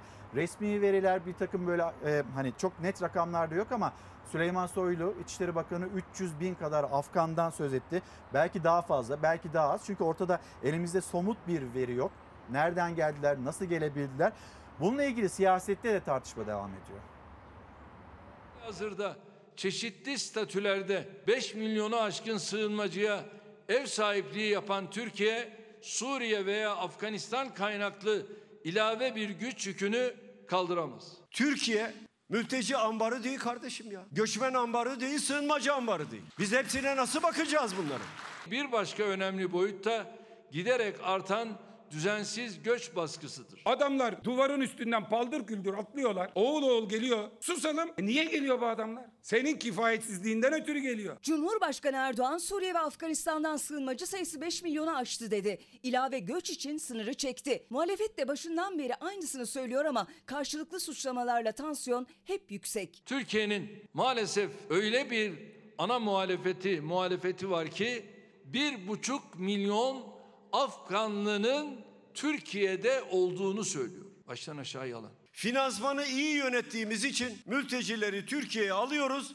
Daha da almaya devam edeceğiz. Buyurun şimdi. E sen kapıları açarsan Suriyeliler gelir, Afganlar da gelir. Şu anda ülkemizde kayıtlı kayıtsız 300 bin Afganlı göçmen vardır. Saydıysan niye kaydetmiyorsun? Kaydetmediysen nereden sayıyorsun? Diyelim ki dediği gibi 300 bin. Niye geldi o 300 bin kişi? İngiltere Bakanı ya da Amerikan Başkanı Afganistan'a söylediğini hedef Türkiye göstermeseler bu insanlar deli gibi Türkiye'ye niye geliyorlar? Türkiye Cumhuriyeti'nin muhalefeti gerçek olmayan bir haber üzerine atlayıp yanlış içine düşmemeli. CHP İngiliz Savunma Bakanı'nın bölgede göç merkezleri kuracağız imasıyla düzensiz Afgan göçünün yaşandığında ısrarcı. Adamlar da Türkiye'yi ima edince Türkiye'ye Afgan doldu. Türkiye, İngiltere'ye, Amerika'ya geçiş yolu. Türkiye'ye de bunu dayatmaya kalktılar. Şimdi o plan büyük ihtimalle bir başka bahara kaldı. Ya sizin BBC kadar Türkiye sevginiz yok mu?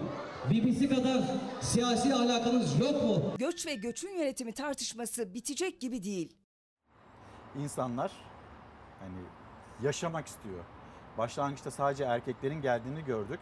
Gülay Göktuman'da sadece erkekler geliyor diyor. Bunun hatırlatmasını yapıyor ama şimdi Afganistan'da Kabil Havalimanı'nda gördüğümüzde işte çocuklar var, kadınlar var. Herkes bir şekilde ülkelerinden gitmeye çalışıyor. Yaşamak için, yeni bir hayat kurmak için.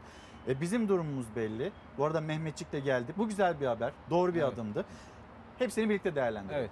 Şimdi bir kere erkeklerin gelme nedeni şu önlerinde iki seçenek var. Ya Taliban'a katılacaklar, asker olacaklar ya da katılmadıkları için öldürülecekler. Yani bö- böyle bir seçenek var. Ee, ama tabii ülkelerini seviyor olsalar e, işte bizim burada e, Kurtuluş Savaşı... Penşir miydi? Orada mesela böyle bir Penşir'de, mücadele var. Penşir'de Ahmet'e o zaman 96'da da mesela Ahmet Şah, Şah Mesut vardı. Kuzey komutanı diyorlardı. Ee, o mesela Kabil'i girip şeyden e, bir ara temizlemişti e, Taliban'dan. E, 9 civarında şey var, değişik grup var. E, hepsi direnebilir aslında. Hepsi kendi topraklarını savunabilir.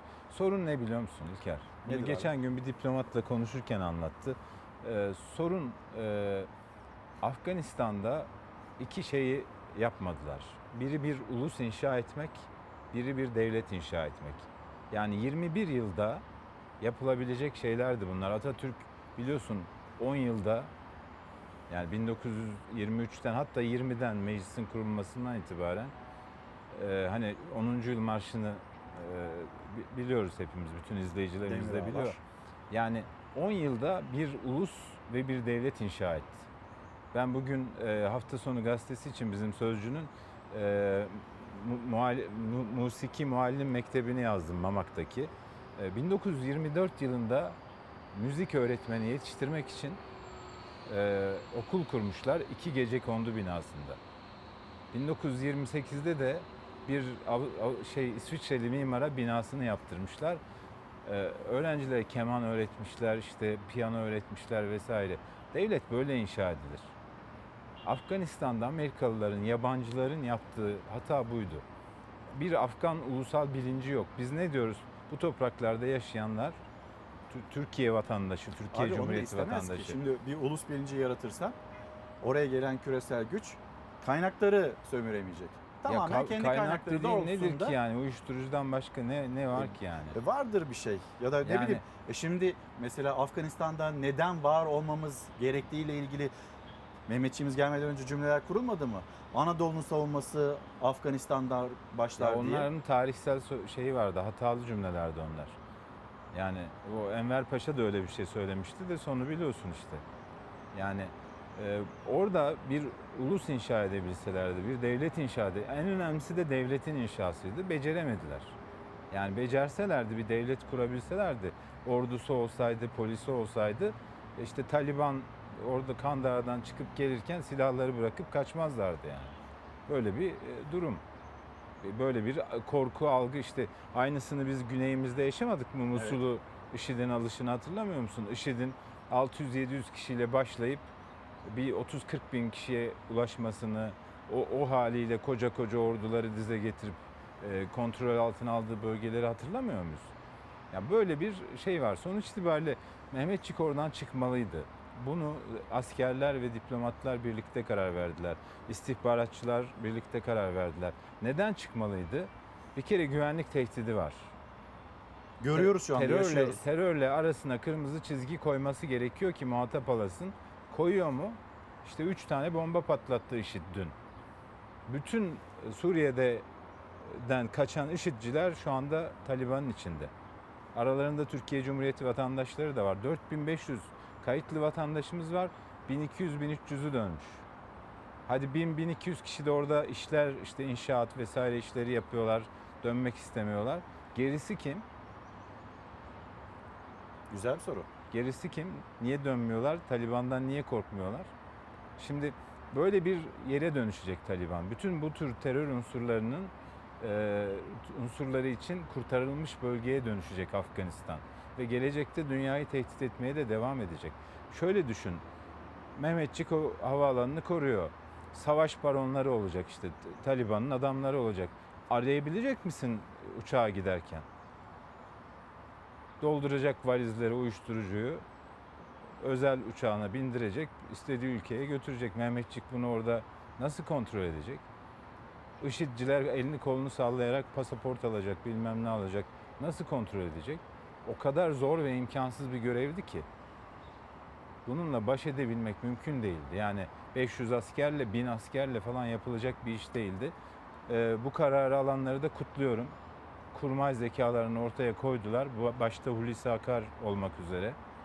Yani bu kararda imzası olan diplomatlar, Dışişleri Bakanı, istihbarat olmak üzere hepsini kutluyorum. Doğru olanı yaptılar. Yoksa Mehmetçiği orada Taliban namlusunun ucunda savunmasız bir şekilde bırakacaklardı. Göçmenlerle ilgili bir haber okuyabilir miyim? Tabii. Sana ve izleyicilerimize. Gazete Pencere'de seçtiğimiz haber ve Mehmet Özseseki AK Partili. AK Parti Genel Başkan Yardımcısı Mehmet Özseseki muhalefet partilerinin her fırsatta dile getirdiği Türkiye'nin göçmen politikasına yönelik eleştirilerine hak verir tarzda konuştu. Özseseki Afgan göçmen tartışmaları için ülkeye gelmemesi hususunda elimizden geleni yapıyoruz. Bu konuda Batı'nın kendine has bir takım iç siyasi dengeleriyle yaptıkları konuşmaları da kınıyoruz ve kendilerine iade ediyoruz. Burası göçmen kampı değil dedi. Ama tabii Mehmet Özseseki'nin önceden kurmuş olduğu e, cümleler var. Onlar da hatırlatılıyor. Özseseki partisinin Malatya İl Başkanlığı ziyaretinde bu açıklamaları yaptı. Ama mesela Afgan göçmen konusunda da ülkeye gelmemesi için elimizden geleni yapıyoruz. Bu konuda Batı işte üzerine düşen sorumluluğu yapsın demişti. Biz Mehmet Özseseki'den daha önce Suriyelilerin evlerine gidebilmesi için yani bu tartışmalar devam ederken ekonominin çökeceğini söylemişti Özseseki. Şimdi bambaşka cümleler kuruluyor. Bu değerlendirme sonra da yavaş yavaş istersen Deniz abi ekonomiye dair haberleri de geçiş yapalım. Şu konuda şunu söyleyeyim. Ya bu e, göçmen işine e, çok sağlıklı yak- yaklaşmak lazım. Ben Doğru. ısrarla söylüyorum. Buradan da Mustafa Şentop'a çağrı yapıyorum. Sırf bu, bu gündemle meclisi toplasınlar. Herkes eteğindeki taşı döksün. Bu iş ırkçılığa varmadan ele alınmalıdır.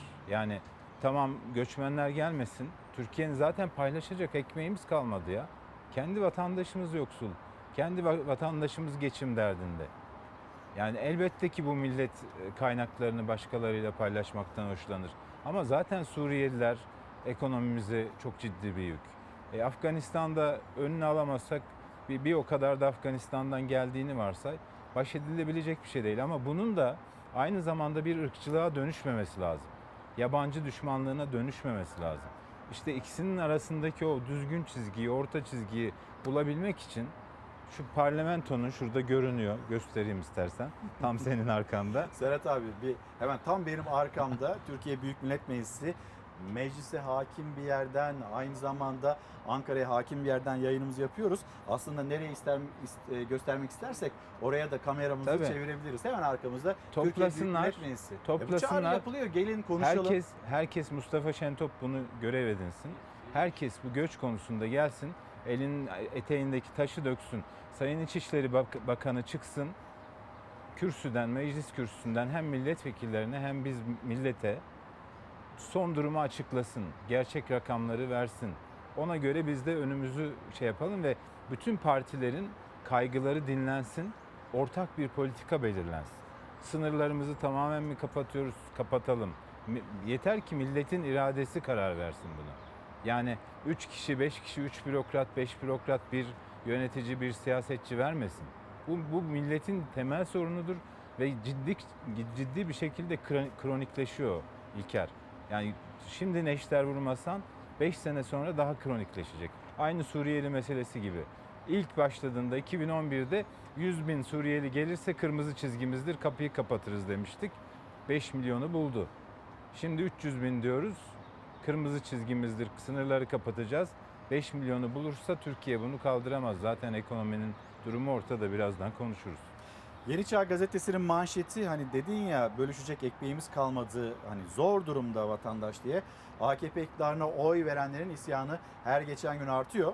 Sığınmacı doydu ama ben açım aç diyen bir esnaf. İyi Parti e, Genel Başkanı Meral Akşener'in esnaf gezisindeki yeni durağı Sinop ve ilçeleri oldu. Yaşlı bir kadın. 20 yıldır iktidar için çalıştım. Benimle hiçbir zaman ilgilenmediler. Bundan böyle AK Parti benim için bitmiştir. Sığınmacı olarak gelenleri doyurdular ama benim karnım aç diyen bir kadın. Ve şimdi hemen bir sokağa çıkalım. Çarşı pazarda siyasetçilerin karşılaştıkları durum, onların vermiş oldukları mesajlar muhalefet liderlerine ve biraz da ekonomiyi konuşalım. Ben acım aç aç. Suriyelileri doyurdu ben acım. Sarayda olmuyor abi görmüyorlar. Esnafın halini görmüyorlar. Akşam bir pazara gelin. 7'den 8'den sonra o kadınların nasıl yerlerden neler topladığını bir görün. Eşi utanıyor kenarda bekliyor. Hanımı geliyor tezgahlardan topluyor. Ankara'dan da Sinop'tan da yükselen ses aynıydı. İyi değiliz, geçinemiyoruz, açız. Muhalefet liderleri sokakta, çarşıda, pazarda esnafın, vatandaşın nabzını tuttular. Evde oturmuyoruz çünkü oturacak zaman değil. Hayat çok çok pahalı. Doğalgaza, elektriğe zam yüzde on beş, yüzde yirmi. Emekliye yüzde üç. Siftah yaptınız mı? Bugün yok yapmadım. Dün satış yaptım. Dün yaptım az bir şey. Vatandaştan yükselen isyan seslerinde aydan aya gelen zamlar vardı. En çok faturalardan dert yandılar. Elektrik fiyatları uçtu gitti ya. Uçtu, uçmuş. Çok uçtu. 120 lira geliyordu şimdi 200, 220, 260'a buluyor, 2-3'e katladı. O da tasarruflu kullanıldığımız halde. Burada bana 170 lira, 7 lira para geliyor. 145 milyara katma değer veriyorsun. Bu değil nesin? Bu kadar soyunma olur mu bu milletin? Deva Partisi Genel Başkan Yardımcısı ve TÜİK eski başkanı Birol Aydemir de İlker Karagöz'de Fox Çalar Saat'teydi. Vatandaştan gelen geçinemiyoruz sesi haklı dedi. Alışverişte yaşadığı şaşkınlığı paylaştı. 3 gün önce incir aldım marketten 36 lira kilosu. Yarım kilo alabildim. Ben müsteşarlıkla emekli olduğu için bir maddi sıkıntı diğer insanlar gibi yaşamıyorum. Ortalama emekli maaşı ne kadar biliyor musun? 2200 lira. Ya bu insanlar nasıl geçiniyor? Bu insanlar ne yiyor? İşlerin nasıl? Geçinemiyoruz. Un fiyatları aldı başını gidiyor. SSK'dan yardım alıyoruz. Son 8 aydır yardımlar alamıyoruz. Öğretmen 2018'de bir aylık maaşıyla 403 kilo tavuk eti alabiliyormuş. Şimdi ne kadar alıyor? 327 kilo. Bu fiyatlar ne biliyor musunuz? TÜİK'in açıkladığı resmi fiyatlar. Peki TÜİK'in açıkladığı enflasyon verileri doğru mu? İnanan kimseyi bulamazsınız. Ben daha inanmıyorum. Eski TÜİK Başkanı bugünkü TÜİK rakamlarına inanmadığını böyle dile getirdi. Vatandaşın tepkisi ise sadece rakamlara da değil çifte maaşlara da. Bürokratlara çift çift çift maaşlar. Psikolojimiz bozuldu ya. Adam 10 yerden maaş alır mı? İnsan biraz vicdan ya vicdan. İnsanlar nasıl geçiniyor? Dün burada e, Deva Partisi Genel İzledim. Başkan Yardımcısı İzledim. Birol Aydemir'i ağırladık. Akıl sır erdiremiyor kimse. Evet. Ekonomistler de zaten açıklanan rakamları yorumlayamıyor. Öyle bir noktaya geldik. Minimalist yaşıyoruz. Yani diyorum ya ben hani 5000 kilometre dolaştım. Buradan çıktım Çorum, Samsun, işte e, Ordu, Giresun, Trabzon, Rize, Artvin, Kars, oradan Erzurum, Erzincan, Sivas, Yozgat, Ankara, sonra işte Ma- Marmaris, Muğla, bu diğer taraf, öteki istikamet. E, Birçok yerde de köylere uğradım. E, geçinememek, geçinemediklerini çok net görüyorsun. Neden? Yani şu hayatlarını idame ettiriyorlar. Yani e, temel ihtiyaçlarını karşılayabiliyorlar ama ürettikleri şeyin karşılığını alamıyorlar. Zaten Doğu ve Güneydoğu Anadolu bölgesinde korkunç bir kuraklık olmuş. Yani ma- mahsul falan alamamışlar. Bu sene onun sonuçlarını da önümüzdeki günlerde göreceğiz. Buğday tarlalarını ot diye biçmişler. Yetişmediği için. Yani buğday yeşermediği için hani e, ürün vermediği için ot gibi kesip kışlık hayvanların kışlık yemi olarak şey yapmışlar. Geçen Marmaris'te yine Meral Akşener'le konuşan bir teyzeyi hatırlıyorum. Dedi ki zeytinliğim yandı dedi. Ee, bütün geçim kaynağım oydu dedi. Zeytin ve yağ. Ben şimdi ne yiyeceğim dedi. Ben bu kışı aç geçireceğim dedi. İşte bana dedi zeytin fidesi vereceklermiş. İşte 300 tane zeytin yandıysa 300 tane fide vereceklermiş. o fideler dedi büyü, büyü, ne zaman büyüyecek? Benim karnımı ne zaman doyuracak? Bir tane yaşlı adam beni yolda çevirdi İlker. Ya ben seni bir yerden tanıyorum dedi. Kimin oğlusun falan o köyden zannetti. İşte yok amca bu köylü değilim dedim. Bu anlattı işte. Ya işte bu sene şey olmadı e, bu yangında mağdur olanlardan biri. E, diyor ki bana diyor beş balya saman bırakmışlar ahırın bahçesine diyor. Hayvanlarım yandı diyor ben mi yiyeceğim onu diyor. Böyle bir yönetimsizlik de var, yetersizlik de var. Yani bu felaketlerden, afetlerden mağdur olanları ne yapılması gerektiğini de bilmiyorlar. Sana diyor ne kaybettiysen aynısını vereceğim. 500 tane zeytin ağacı ka- kaybettim, 500 tane zeytin fidesi. Ha, evin yanmadı diye pişmanlık duyacaksın. E öyle. Denildi. Öyle. Ev evi yanmış. Ee, işte diyor ki ben sana diyor ev yapacağım. Parasını da diyor işte e, çok küçük küçük taksitlerle e, ödeyeceksin sen diyor şu kadar yılda. Yani hani evinin yerine yeni evini vereceğim. Ya böyle ol- olmaz bu işler. Yani devlet, vatandaş devleti yanında görmek istiyor böyle zamanlarda. Yangın söndürülürken görememişler. 14-15 köy gezdik biliyor musun bu yangın bölgesinde. Hepsi de yangının... Mutfak yangınında da yanında göremiyor. Tabii tabii işte bunların hepsi birleşmiş. Mutfak yangını, doğal afet, göç meselesi, Türkiye'nin bütün sorunları şu Ama anda... nasıl olur Deniz abi ya? Temmuz'da hani öyle bir uçacaktık, şahlanacaktık. E uçtuk Ağustos'ta ama bak da öyle. uçtuk. Şöyle uçtuk. Şöyle uçtuk. Mesela geçen gün öğrendim. Ee, geçen yani son dönemde ismini vermeyeyim şu hani böyle 5-6 milyona satılan arabalar var. 100 tane satılmış. Yani geçen bir o, o arabaları satan şeyin yetkilisi söyledi.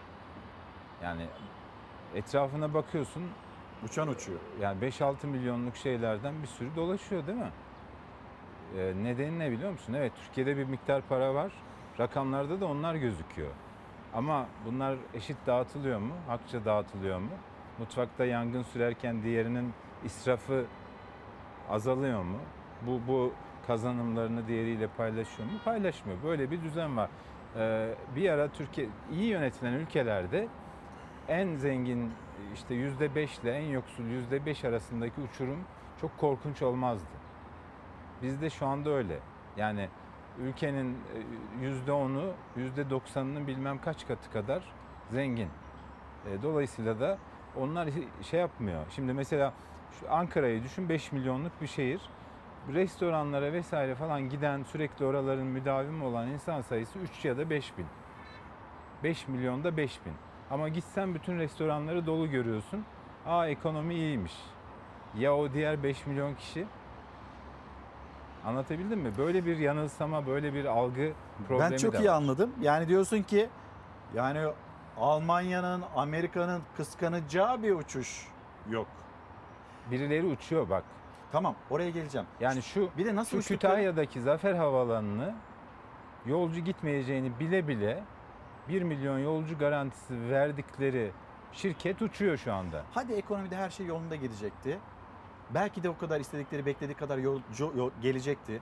Köprülerden istenildiği kadar e, Abi araç geçecekti. etrafındaki Olmadı. Etrafındaki 5 şehrin ya hiç mi vazgeçmezler etrafındaki 5 şehrin toplam nüfusu 1 milyon değil. Nasıl 1 milyon yolcu gidecek? Ne bileyim matematik falan acayip yani. Yani- Ne güzel Ya hesaplıyorlar. devletin Nasıl devletin kaynakları öyle bir har harman savruluyor ki öyle bir israf var ki birileri öyle harcıyor ki vatandaş kızmakta haklı. Vatandaş çocuğunu buna iş bulmak için kapı kapı dolaşıyor. Birileri işte 10 maaş, 13 maaş, 13 yönetim kurulu üyeliği. Yani Tam orada bir dur abi.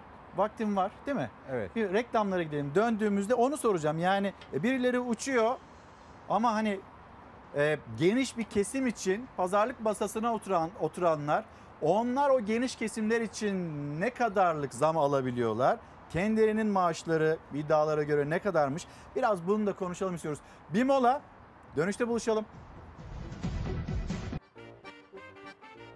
Bir kez daha günaydın. Çalar Saat devam ediyor. Sözcü gazetesi yazarı Deniz Zeyrek yanımda. Şimdi bir mesaj sonra bir haber paylaşacağım ve altın bürokratlar bu ülkede huzurlu huzurlu geçinebilenler onları da konuşalım istiyoruz.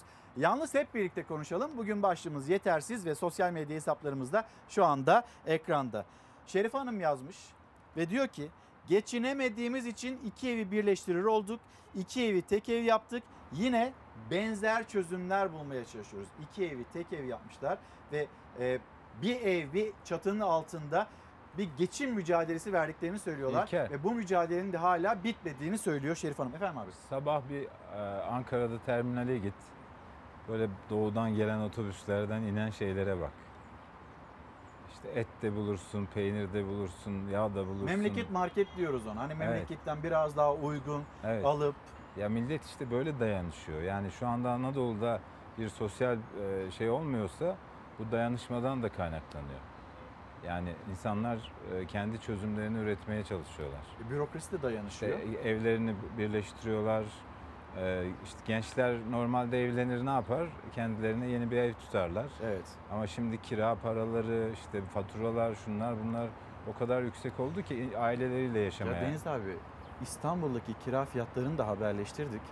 Ya çocuklar hani yüz yüze eğitim başlayacak İstanbul'da okul kazandık diye seviniyor. Tabii. Çocuklar seviniyor.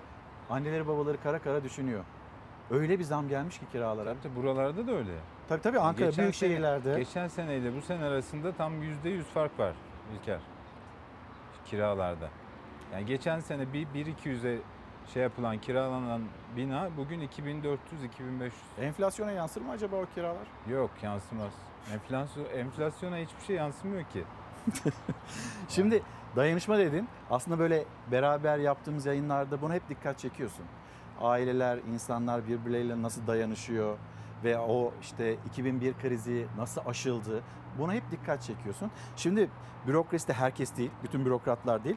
Onlar da bir dayanışma içinde. Tabii. Hani böyle iki maaş, üç maaş onların huzuru kaçmasın diye, ağızlarının tadı kaçmasın diye e, o maaşlar veriliyor. Zaman zaman da e, haber oluyor, haberleştiriyoruz. Bir de mesela memurlar adına masaya oturan bir sendika, Memur Sen'in başkanı kendisinin aldığı maaşla ilgili de tartışma yürüyor.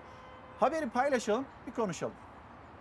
Ali Yalçın toplamda ortalama 36.717 lira maaş aldığı hesaplanmıştır. Bu toplu sözleşme, tarihi bir toplu sözleşme kazanım skalası boyutuyla çok ciddi kazanımlar var. Memur maaşlarına yapılan zamlar tartışılırken sarı sendika eleştirilerinin odağındaki Memur Sen'in Başkanı Ali Yalçın'ın aldığı yüksek maaş gündeme oturdu. Yalçın'ın iki ayrı makamdan 36 bin liranın üzerinde maaş aldığı iddia edildi. 2021 yılı ilk 6 ayı için Memur Sen Başkanı için 18.164 lira, Eğitim Bir Sen Başkanı için 18.553 lira. Hayat ona güzel. Bir eli yağda bir eli bolda. Memur ezilmiş. Memur evine kıyma alamamış. Memur evine ekmek götürememiş. Umurunda mı sendika başkanlığı? O 30 küsür lira maaşını alıyor. Makam arabasına biniyor. Sendika genel başkanlığının forsunu kullanıyor. Sendikanın kasasına değil, üyenin kesesine kazandırmış durumdayız. Ali Yalçın ve sendika yönetiminin maaşları toplu görüşmelerle değil memur senin tüzüğüne göre belirleniyor.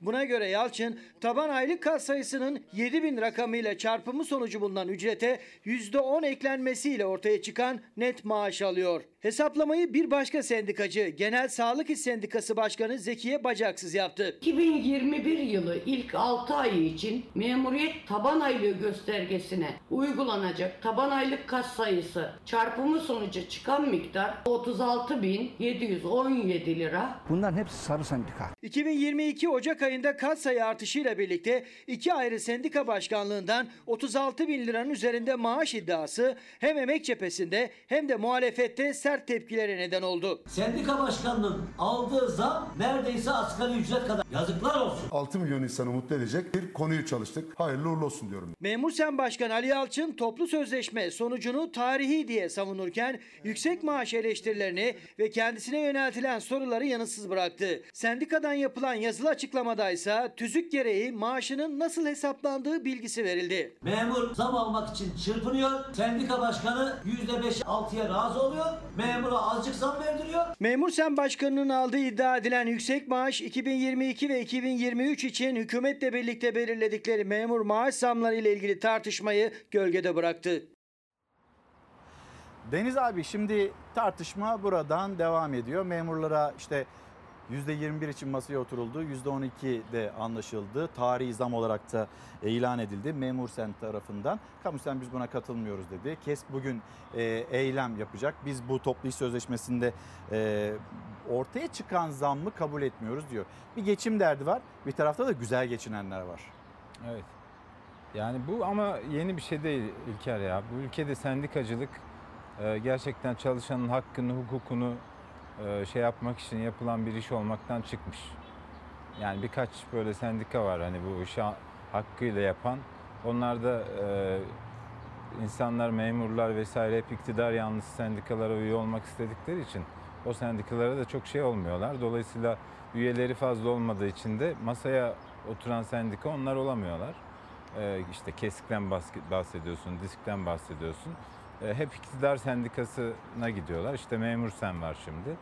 Ee, ve iktidarın desteklediği sendikanın yöneticileri de tarihimizde her zaman e, bol bolluk içinde yaşıyorlar. Yani sarı sendika dediğimiz, sendika ağalığı dediğimiz şey bu.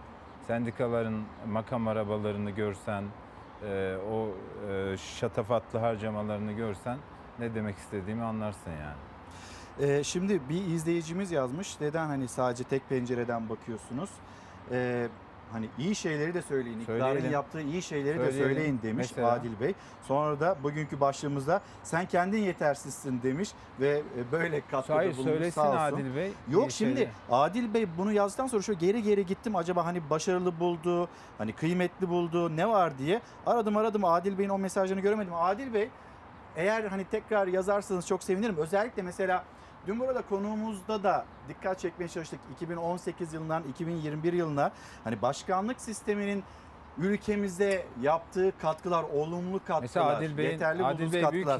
ihtimalle- Onu da paylaşırsanız çok ama çok mutlu oluruz. Buyur abi. Muhtemelen tuzu kuru bir, bir, e, vatandaşımızdır. Yani çok para kazanıyordur, zengindir. Fatura ödeme derdi yoktur. Maaş, emekli maaşı gibi bir maaşla, askeri ücretle geçinmek derdinde değildir. Muhtemelen ona göre hayat güzeldir. Ya mutlu yani. azınlık mıdır? Öyle görünüyor yani. Bu koşullardan şikayet etmiyorsa eğer e, mutlu azınlıktır. Başka ne olacak ki? Kim şikayet yani Allah aşkına ya adam mesaj atıyor sana işte. Diyor ki tek başıma yaşıyorum 300 lira elektrik faturası ödüyorum. Elektrik faturasını ya araba alıyorsun 200 lira 200 liraya. Arabanın maliyeti 200 lira 500 lira ödüyorsun. 300 lira vergi ödüyorsun devlete. Ama Deniz abi Yani yani hiç iyi şeyleri söylemiyorsun. Ne mi? Mesela Zafer Havaalanı yapıldı. iyi bir şey değil mi? Evet. İktidar havaalanı yaptı. Niye yaptı? İki tane şirketi zengin etmek için yaptı. Ne oldu? Kütahyalıların şeyi mi çözüldü? Hava hava ulaşımı sorunu mu çözüldü yani? Kaç bin kişi? 7 bin kişinin kullandığı şeye 1 milyon güvence veriyorsun. Yani yatırım dediğin devletin parasıyla yapılan yatırımın feasible olması lazım. İşe yarar olması lazım. Halka en düşük maliyetle ulaştırılması lazım. Yani bir yol yaparsın, otoyol yaparsın, bilmem ne yaparsın. Geçen gün hani tabelalarda hep böyle Kuzey Marmara Otoyolu'na yönlendiriyorlar ya. Ben dedim ya bir bakayım nasıl bir şeymiş bu. Hani e, Nasıl bir şeymiş? e, güzel yani güzel bir yol yapmışlar. Dört şerit bir tarafta, dört şerit bir tarafta. Ya inanır mısın 70-80 kilometre gittik 71 lira ödedim ya. 71 lira. İşte Adil Bey onları söyleyin diyor. Yapılan Yani yolları da söyleyin tamam diyor. yapmışsın ama Niye bunları diyor Şu söylemiyorsunuz? altta hem D100 karayolu var hem belki de Adil Bey geçmedi. Hani fiyatını bilse belki var. onunla ilgili bir şey söyler. Rah- Adil Uydan. Efendim hani ben kaçırdım. Daha önceden İlker'cim bak- yazdıysanız hani o iyi şeyler 2018-2020 İlker'cim. belki onu tekrar söylerseniz ben okurum vallahi. Bak. işte çekinmem. D100 karayolundan bedavaya gidiyorsun. E- E5 diyorlar değil mi ona? Evet. Ondan sonra rahmetli Özal'ın yaptığı otobandan 12 lira mı 13 lira mı şimdi tam fiyatını bilmiyorum. Ankara'dan İstanbul fiyatı yani. Orada yeni yapılan otobanda İstanbul'un işte Pendik civarından bir yerden şey yapıyorsun. E, İzmit'i geçiyorsun. İzmit'i geçtikten sonra Sakarya il sınırından tekrar şey otobana giriyorsun. E, Özal'ın yaptırdığı, rahmetlinin yaptırdığı otobana. Evet. Orası 71 lira. E şimdi bunun hak mıdır ya? Yani bir oto Türk devletin yolu bedava, Özal'ın yaptırdığı yol e, 15-16 lira kaç şeyini bilmiyorum.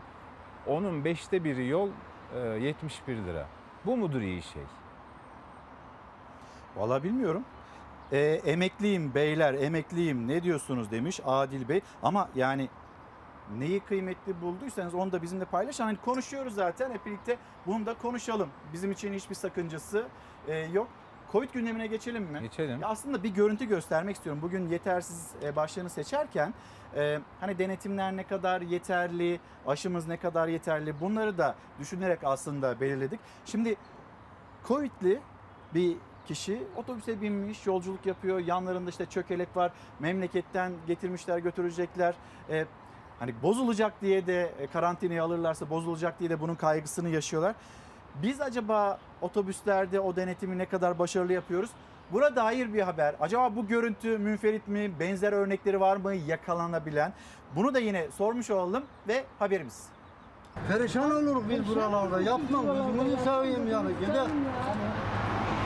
Allah aşkına yiyecek olmasa abi gözünü seveyim ya. Ya biz de insanız, biz de vatanız. Ben ölüm mü var burada? Elindeki meyve poşetini sinirle yere fırlatırken ölüm mü var diye sordu. Ölüme sebebiyet verebilecek durumdayken şehirler arası otobüse binmişti. Covid-19 testi pozitif çıkan kadın ve temaslı eşi jandarma kontrolünde yakalandı. Kendilerinden çok memleketlerine götürdükleri erzakları düşünüyorlardı. Buzdolabından zaten küçük gibi olmuştu. Bırakın yiyecek biz ya. Seversen. Benim bir şeyim yok. Bir şeyim yok dedi yetkilileri ama koronavirüse yakalanmıştı. Temaslı eşiyle birlikte Tokat'tan İzmir'e gitmek üzere şehirler arası otobüse bindiler. Otobüs firması kontrol etmedi. Seyahate başladılar. Ancak Kırıkkale'de jandarma tarafından durduruldu otobüs. HES kodu sorgulamasında kadının pozitif ve eşinin temaslı olduğu anlaşıldı. Test verdiniz mi test? Verdik verdik. İnne de vuruldum. Test de zorluyum. Bu kadar eteberi var. Eteberi yap. Dolabı nerede koyacağım? Kofa gözünü sevdim. Benim ayağım yok. Bırakın yedek yani ya. Ya var, peynir var, çikolata var. Her şey çok dolu çok. Bak yavrum diye tabii cebinden çıkmadı senin. Benim Cebiyle sağlığı arasında kalan yaşlı çift ekonomiyi tercih etmiş, otobüsteki diğer yolcuların da sağlığını tehlikeye atarak yolculuğa başlamıştı. Otobüsten indirildiklerinde de yine ilk düşündükleri bagajdaki yiyeceklerinin bozulma ihtimaliydi. Yalvardılar ama yolculuğa devam etmeleri imkansızdı. İl Milli Eğitim Müdürlüğü'ne ait yurtta karantinaya alındılar. Bu şekilde seni otobüste götürmez. Buradaki yolcular da kabul etmez. Otobüste temaslı olduğu anlaşılan bir başka genç de yurda yerleştirildi. Otobüs firmasına da para cezası kesildi. HES kodu sorgulamadan yolcu aldığı için her yolcu için 4050 lira ceza toplamda 12150 lira e, firmamıza ceza işlem uygulayacağız. Gidiyor muyuz şimdi? Size devam ediyoruz. Hayırlı yolculuklar diliyoruz.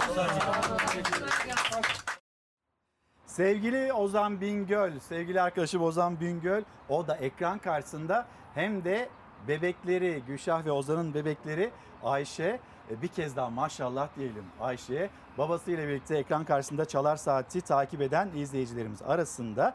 Şimdi Deniz abi hani görüntüler böyle bir yandan böyle bir rehavet var. Korkusuz gazetesinin manşetine de yansıyor. Maskeyi takan yok. Delta varyantı ve vefat sayıları ortadayken e, aşılamaya rağmen koronavirüs vakaları tırmanışa e, geçti. Korkutan bir rehavet var. Yeni bir dalganın habercisi olduğu söyleniyor. E, Korkusuz gazetesinin manşetinde Esin Davutoğlu Şenol hocamın da yine bir uyarısı var. Yani acil servisler, yoğun bakımlar burada da e, vaka sayılarının ve tedavi gören hasta sayılarının arttığına dikkat çekiyor Esin Davutoğlu Şenol. Ne dersin abi? Evet. Ya doğru bu rehaveti ben de fark ediyorum. Yani sokakta maske takmayan e, insan sayısı arttı. E, kontrol de galiba yani denetimler de bırakıldı galiba. Yani kimse artık müdahale etmiyor. E, bir de herkes bir yolunu buluyor. Mesela bu biraz önceki yolcular nasıl binmişler e, otobüse? Abi Türkiye gazetesinde dün de okudum bugün de var. Yani bir usulsüzlük var. Bir çark var. Yani bir e, bir sistem kurulmuş. Bak ben sana hemen okuyayım nasıl olabiliyor.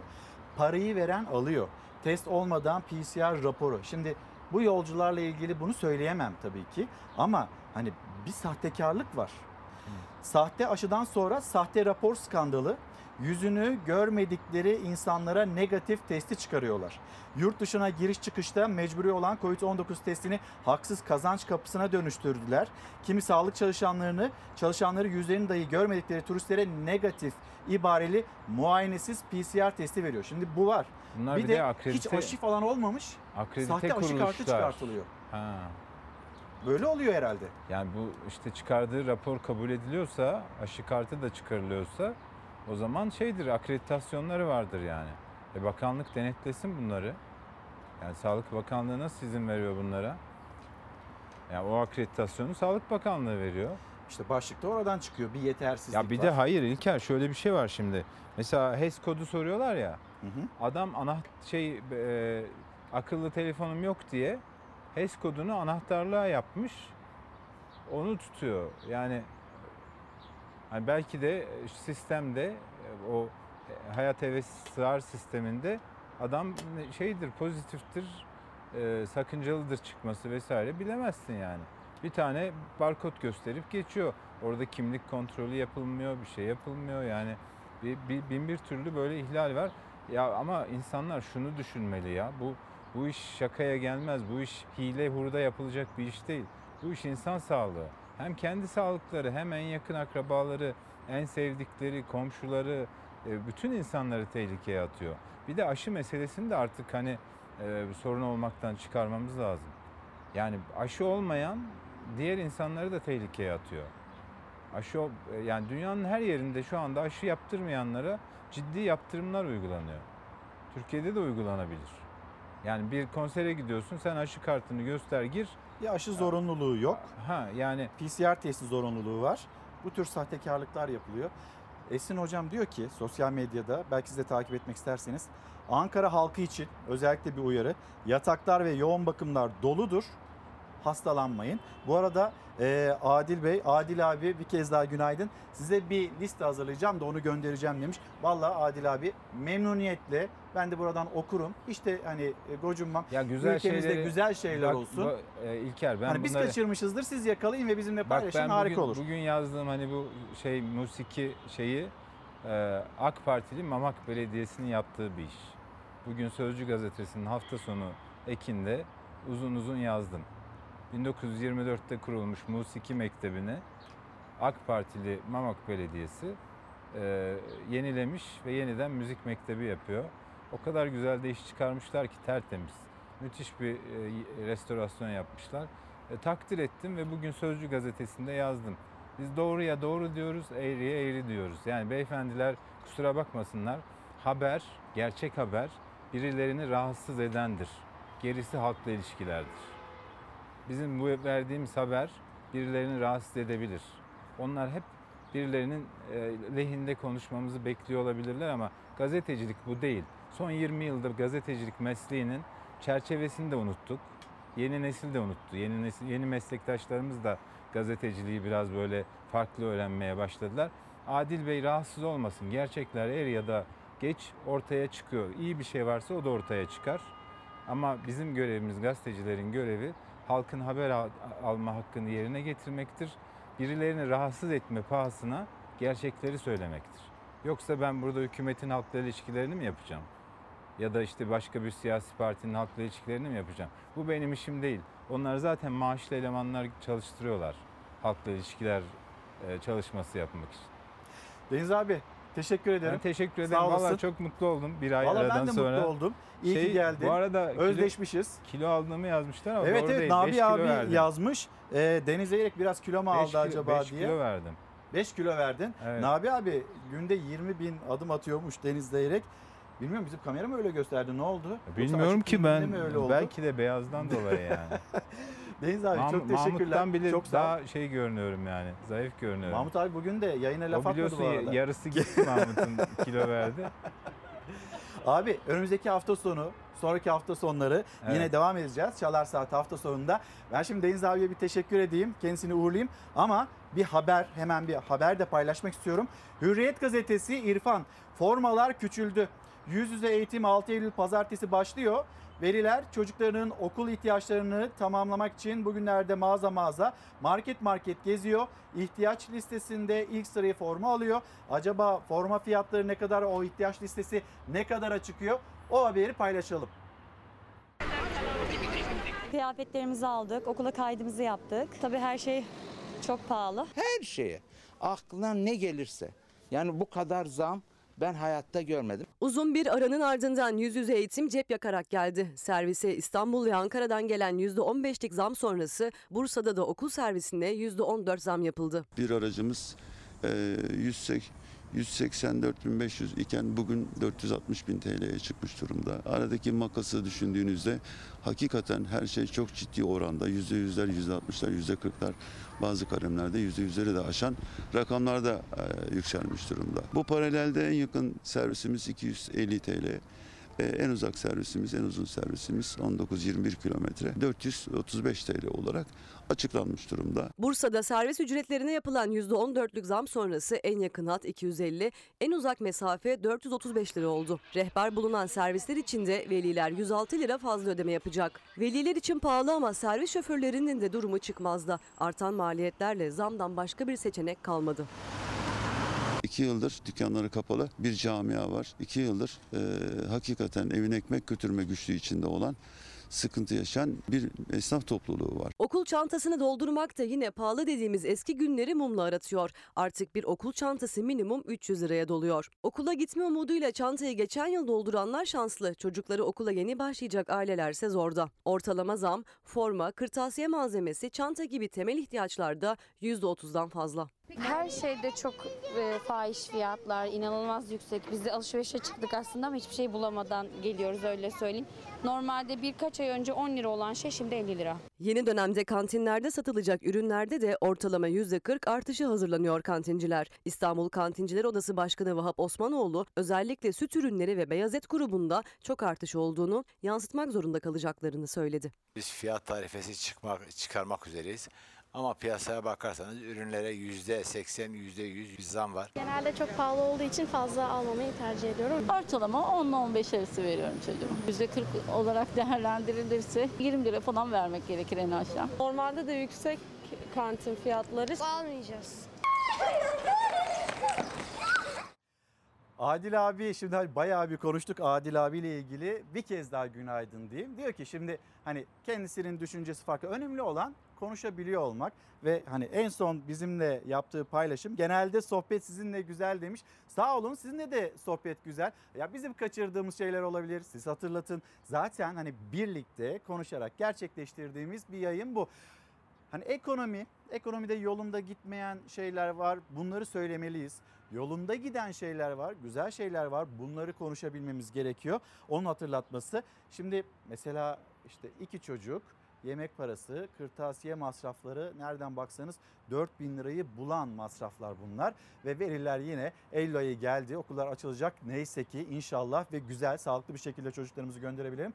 Okullar açılacak ama velilerin aklının bir köşesinde acaba bu ödemeleri nasıl yapacağız? İşte kredi kartına böldürme ne kadar o bireysel kredilerin arttığını bir gün gazetesinden de e, okumuştuk. Bir hayat pahalılığı var. Bunu kabul etmemiz gerekiyor. Buna dair ne yapılacaksa yetkililere sesimizi, sesinizi duyuralım da bir e, adım atalım istiyoruz. Konuşmanın önemli olduğunu tekrar hatırlatayım. Şimdi gelelim. Dün aslında Karar Gazetesi'nin ilk sayfasındaydı. Paylaştık 3 yaşındaki Alperen. Ee, okul öncesi eğitimi anaokuluna gidiyordu. Serviste unutuldu ve biz bir bebeğimizi, serviste unutulan bir bebeğimizi kaybetmiştik. Sonra her şeyi düzelteceğiz. Bir daha asla böyle bir şey olmayacak. Göz yumamayız. Tedbir alınması lazım.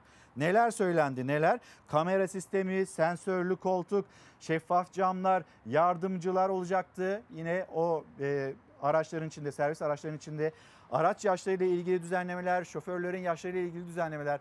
Ne oldu peki? 3 yıl geçti. Ne olduğunu şimdi paylaşalım. Bir çocuğun hayatı servisçilerin gelirleri ya da işte bizim e, pek çok konuştuğumuz konunun çok daha ötesinde, çok daha önemli. Velileri tedirgin eden resmi gazetede yayınlanan yeni servis yönetmeliği. Oysa içleri rahat olsun diye hazırlanmıştı yönetmelik. Çocuklar zarar görmesin, canları tehlikeye girmesin diye. Okulların açılmasına sayılı günler kala okul servisleri için 3 yıl önce hazırlanan ve her sene ertelenen yönetmelik bu kez değişti. Çocukları koruyacak maddeler iptal edilerek yürürlüğe girdi. Siz veliler olarak endişeli misiniz? E, elbette yani e, servis çok önemli bir konu. Fazladan bir sorumluluğun daha bulunması da gerekiyor. Çünkü e, yani sadece şoför yolu işte oradaki trafik akışını kontrol ederken bir taraftan içerideki çocukların güvenliğiyle ilgilenemez. Bu zorlu zorunlu bir durum. 35 yaşın üstündeki bir insanın kullandığı servis ya da kamyonla 22 yaşındaki birinin kullandığı çok farklıdır. Çünkü orada biraz daha böyle hani heyecanlı, daha böyle trafikte diğerlerinin güvenliğini çok hiçe sayan bir tavır varken yaş ilerledikçe olgunlaştıkça daha düzgün kullanmaya başlıyor insanlar. Bir çocuğumuzun bile biz böyle bir durumda e, güvenliğini riske atamayız. Belki bir yedek görevli olsa, koltuklar sensörlü, camlar şeffaf ya da servis içinde bir kamera olsaydı 4 yıl önce İzmir'de 3 yaşındaki Alperen Sakin de hayattan kopmayacaktı. Servis içinde unutulup saatlerce nefessiz kalarak can vermişti Alperen. Sadece o da değil, onlarca çocuk da serviste unutuldu. Tek şansları nefesleri yetene kadar bulunmalarıydı.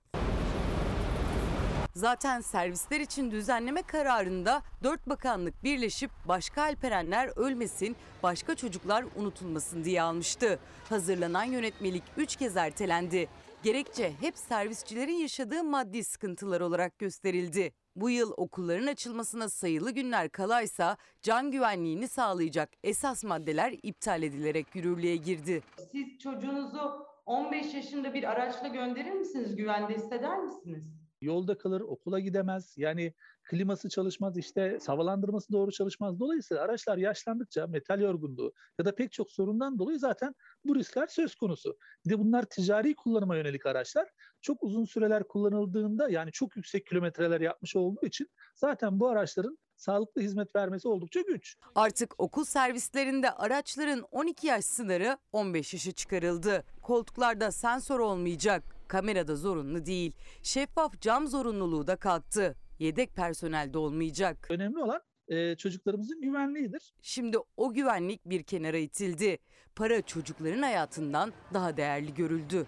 Ticari alan ne yazık ki fazla serbest bırakılmış durumda. Dolayısıyla bu güvenlik önlemlerini almak için gerekli tahsilatı aslında bizden yapıyorlar ve bunun karşılığında ne yazık ki biz bir biz bu güvenli hizmeti, kaliteli hizmeti alamıyoruz. Bir başka sıkıntı da Okome'den geldi. İstanbul için eğer o denetimler yapılmasaydı 5000 uyuşturucu bağımlısı şoför öğrencileri taşıyacaktı. 141.350 şoför adayına e, bağımlılık testi yaptırdık. Bunlardan da 5315 tanesinin testi pozitif sonuçlandı maalesef.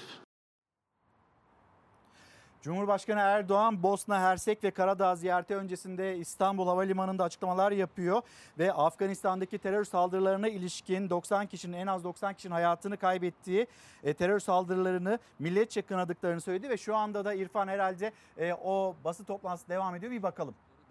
Ortada. Yani Türkiye ile çalışma tespiti geç alınmış bir karar. Herkes Afganistan'ı terk ederken biz Afganistan'ı terk etmedik. Biz Afganistan'da ve Kabil Havaalanı'nda kaldık. Ve oradaki süreci de en ideal şekilde sürdürdük. Şu anda göç baskısının en yakın olduğu ülke neresi?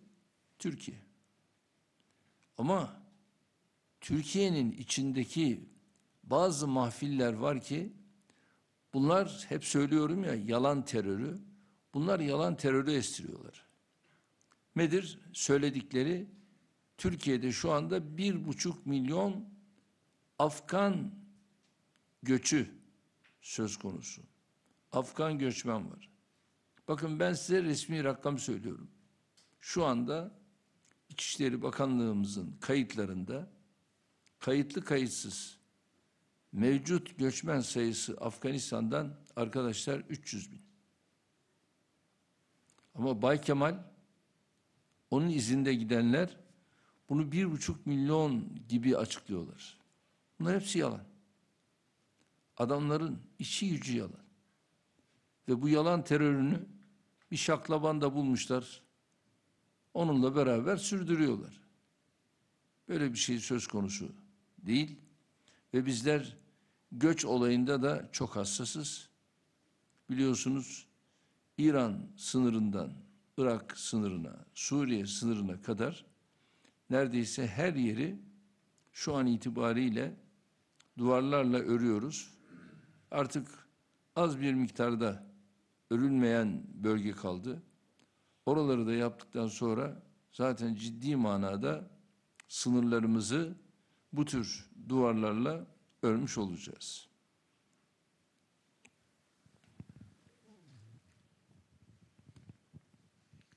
CNN Türk Mücahit Topçu efendim. Efendim e, 31 Ağustos Afganistan için kritik bir tarih. E, 1 Eylül'den sonra Türkiye'nin oradaki tutumu nasıl olacak? Özellikle uçuş seferleri de e, askıya alınmıştı. Yeniden oraya e, havalimanına bir sefer düzenlenmesi söz konusu söz konusu olacak mı yakın zamanda? Değerli arkadaşlar öncelikle tabii Afganistan'daki tabloyu, durumu görmemiz lazım. Afganistan'da şu anda ciddi bir yönetim boşluğu söz konusu.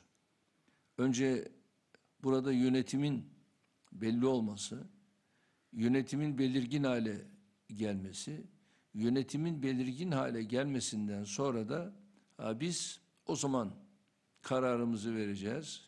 Kurumlarımız o zaman kararlarını verecekler.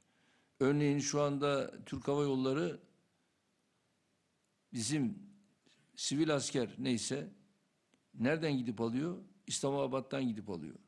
Peki İslamabad'a sivil asker vatandaşlarımızı kim taşıyor? Onu da askeri uçaklarımız taşıyor. Biz devletiz. Devlet olarak da olması gereken neyse bunu yapıyoruz. E şu an itibariyle az önce işte gelen soruda neydi? Taliban'la görüşme yapacak mısınız? Gerektiğinde yaparız. Ama şu anda bir defa Taliban hatta Kabil Havalimanı'nın işletilmesi noktasında teklifleri var. Kime? Bize. Güvenliği diyor biz sağlayalım ama işletmeyi siz yapın. Şimdi biz bu konuda bile şu anda henüz verilmiş bir kararımız yok. E çünkü orada her an her türlü ölüm vesaire mümkün. İşte şimdi dünkü olayda 72 kişinin ölmesi. E orada eğer bizim adımız geçerse o arada kalkıp da Türkiye Cumhuriyeti yer alıyor veyahut da orada işte askeri havalimanını işletiyor, sivil havalimanını işletiyor ama buna rağmen 72 kişi öldü. Buna biz bulaşırsak biz bunu izah edemeyiz. Onun için bizim şu anda böyle bir kararımız söz konusu değil. Biz şu anda askerimizi, sivil vatandaşlarımızı önce İslamabad'a, İslamabad üzerinden de ülkemize geri getiriyoruz. Çünkü onların yüzlerindeki memnuniyet bizim için en önemli adımdır. Şu anda uçak seferlerinin başlaması vesaire bunlarla ilgili acelemiz yok.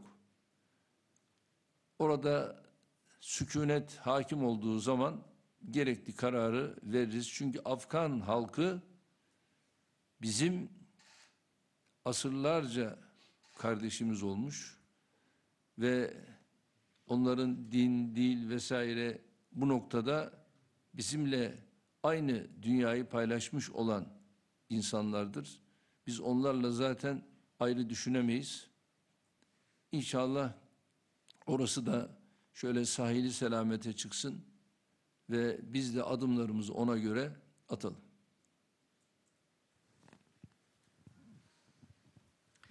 Efendim Adem Hançer 24 televizyonum. Efendim geçtiğimiz günlerde e, İngiltere Savunma Bakanlığı e, mülteciler konusunda bir açıklama yaptı. E, sonrasında bu açıklama BBC Türkçe tarafından sanki Türkiye'de ve Pakistan'da mülteci merkezleri oluşturulacakmış algısıyla paylaşıldı.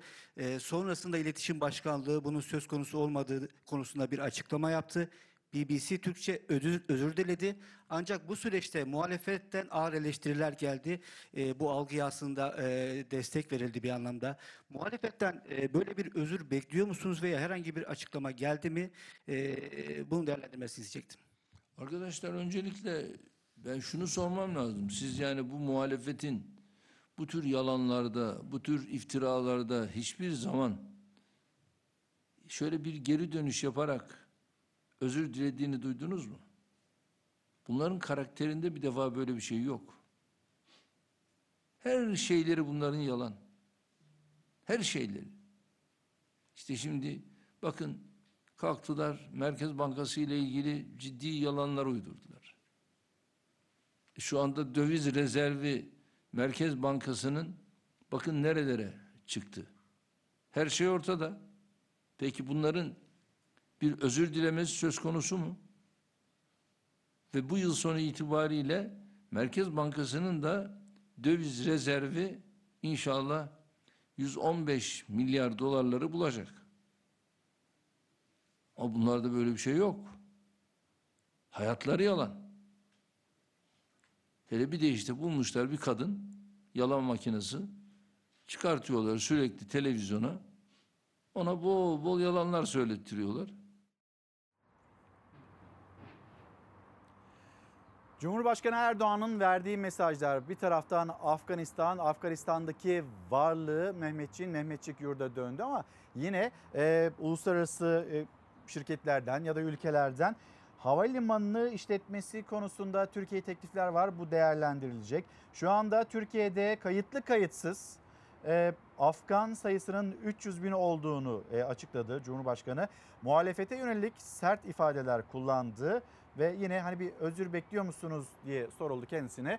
Özür beklemediklerinde yine Cumhurbaşkanı söyledi. Ee, bir yolculuk, yolculuk öncesinde de havalimanında yapmış olduğu açıklamalar bu şekildeydi. Detaylarını akşam ana haberde kuşkusuz paylaşacağız. Erdoğan'ın kurmuş olduğu cümleler muhalefetin karşı cümleleri, karşı salvoları bunların hepsini sizlerle paylaşacağız. Burak Birsen'in sunumuyla akşam Fox Haber'de. Şimdi Yine koronavirüs gündemine dönelim. Dünyanın koronavirüs tablosuna bakalım. Güney Kore Delta varyantı araştırmasını tamamladı. Sonuçlar ilk olarak Hindistan'da görülen ve dünyaya yayılan bu mutasyonun 300 kat fazla virüs taşıdığını ortaya koydu. Amerikan Hastalık Kontrol ve Önleme Merkezi de çarpıcı bir araştırma yayınladı. Araştırmaya göre aşı olmayanların aşı olanlara göre koronavirüsten hastaneye yatma olasılıkları 29 kat fazla. Çin'de birkaç kişinin karantinaya alınmasıyla başlayan süreç bugün tüm dünyada 4,5 milyon insanın hayatına mal oldu. Can kayıpları artmaya devam ederken delta varyantı dünyayı adeta kasıp kavuruyor. Ülkelerden gelen araştırmalarsa durumun ne kadar ciddi olduğunu gözler önüne seriyor. Güney Kore aylardır araştırdığı delta varyantı ile ilgili sonuçları paylaştı. Araştırmaya göre bu mutasyonun virüs oranı 300 kat yüksek. Bu yükseklik kişiden kişiye bulaşmada çok daha hızlı olduğu anlamına geliyor. Araştırmada delta varyantıyla başka mutasyonlara yakalanan hastalar kıyaslandı. Hindistan'da görülen delta mutasyonunun İngiltere'de ortaya çıkan alfa varyantına göre iki kat daha bulaşıcı olduğu sonuçlar arasında. Amerikan Hastalık Kontrol ve Önleme Merkezi de bir araştırma yayınladı. İki ayda biten araştırma aşısızların aşı olanlara göre tehlikede olduğunu ortaya koydu. Araştırmada aşı olmayanların olanlara göre hastalığı kapma olasılığının 5 kat fazla olduğuna yer verildi. İki grup arasında hastaneye yatma olasılığı da aşı olmayanlarda 29 kat fazla. Memleketten gelen yangın haberleri var. Birazdan paylaşacağız. Amik Ovası efsanesi Hüseyin Ezer, 50 yıllık gazeteci Hacı Hüseyin Ezer'in yaşamı, yazıları ve Reyhanlı tarihi içindeki yeri Profesör Doktor e, Şerefettin Canda tarafından yazılmış ve Devrimci Meclis Işıl Çakan Hacı İbrahimoğlu'nun çalışması 1923-1927 yıllarını içeren devrimci meclis kitabı. Ve şimdi memleketten yangın manzaraları.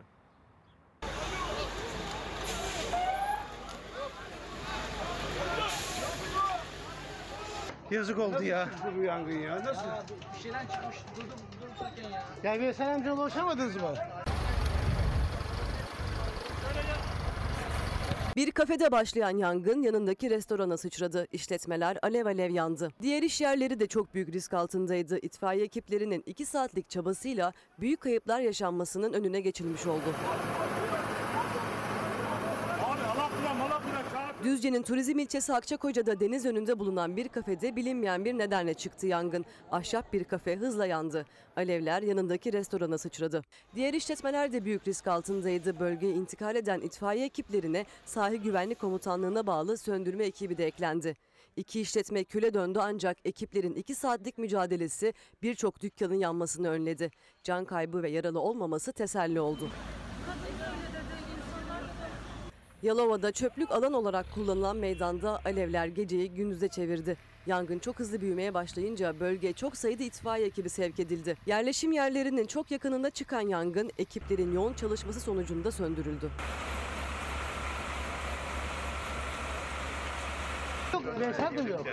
Ev bitti ya. Kocaeli'nin Gebze ilçesinde müstakil bir evde patlama meydana geldi. Kombi patlaması sonucu yangın çıkan evde alevler her yeri sardı. Vatandaşların ihbarı üzerine bölgeye gelen ekipler hızla alevlere müdahale etti. Can kaybı ve yaralı olmaması yüreklere su serpti. Kahreden bir kaza haberi. Yer Adana.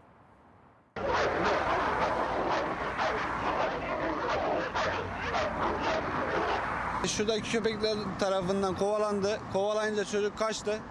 Kaçınca arabaya araba çarptı bu tarafa uçtu. Kaldırımda ilerliyordu ama sokak köpekleri peşine takılınca o korkuyla araç yoluna fırladı.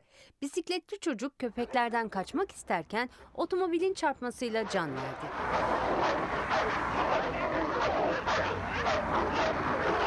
Buradaki çevredeki oturanlar da kaç defa dilekçe verdiler. Bu köpeklerin barınaklara götürülmesi için.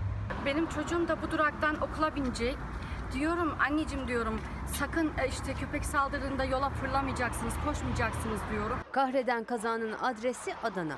13 yaşındaki Arda Dorukder'in kaldırımda bisiklet sürüyordu. Toplu halde sokak köpeklerinin saldırısına uğradı. Arda köpeklerden kaçmak için gidonu yola doğru çevirdi. Karşıya varacağı sırada dengesini kaybedip asfalta savruldu. Arda yan şeritten gelen otomobilin çarpmasıyla ağır yaralandı. Bir gün sonra da hastanede son nefesini verdi. Sürekli köpekler kovalıyor burada çocukları. Daha önce bir ısırılma değil de gene bu şekilde aynı e, şey oldu. Kovalandı. Çocuk ayağı kırıldı. Gene araba çarptı. Gözaltına alınan otomobil sürücüsü kazada kusuru olmadığı gerekçesiyle serbest bırakıldı. Ya kardeşimizin olayı değil bundan önce de olaylar oldu. Mahalle sakinleri Arda'nın ölümüne sebep olan sokak köpeklerinin bulvar kenarındaki arazide sürekli başıboş dolaştığını söyleyerek önlem alınmasını istedi. Kaç tane kaza oldu, kaç tane gençlerimiz sakat oldu. Böyle bir şey olamaz. Buna bir çare bulunsun. Allah o ailesine sabır versin. 13 yaşında bir çocuk, bir evlat. Allah rahmet eylesin, ailesine Allah sabır versin. Ve bir kaza haberi helikopterle otobüs çarpıştı. Yer Meksika.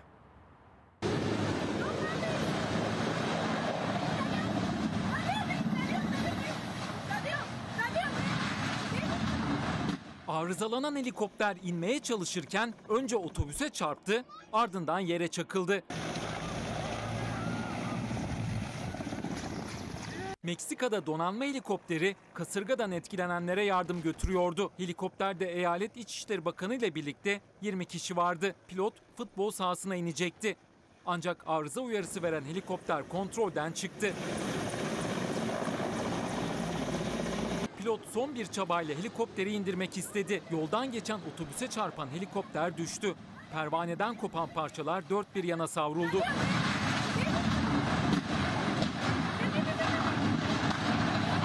Kazada can kaybı yaşanmadı. Helikopterdeki 20 kişiden 4'ünün hafif yaralandığı açıklandı. Tunceli Belediye Başkanı Fatih Mehmet Maçoğlu o sosyal medya üzerinden duyuruyor. Yine izleyicilerimiz onlar hatırlatıyorlar. Tunceli'de orman yangını devam ediyor. Günlerdir devam ediyor. Bunu duyurun yetkililerin bir an önce çözüm bulması, yangının kontrol altına alınması isteğini belediye başkanı da orada yaşayanlar da dillendiriyorlar. Bir kez daha hatırlatalım. Mola verelim, dönüşte buluşalım.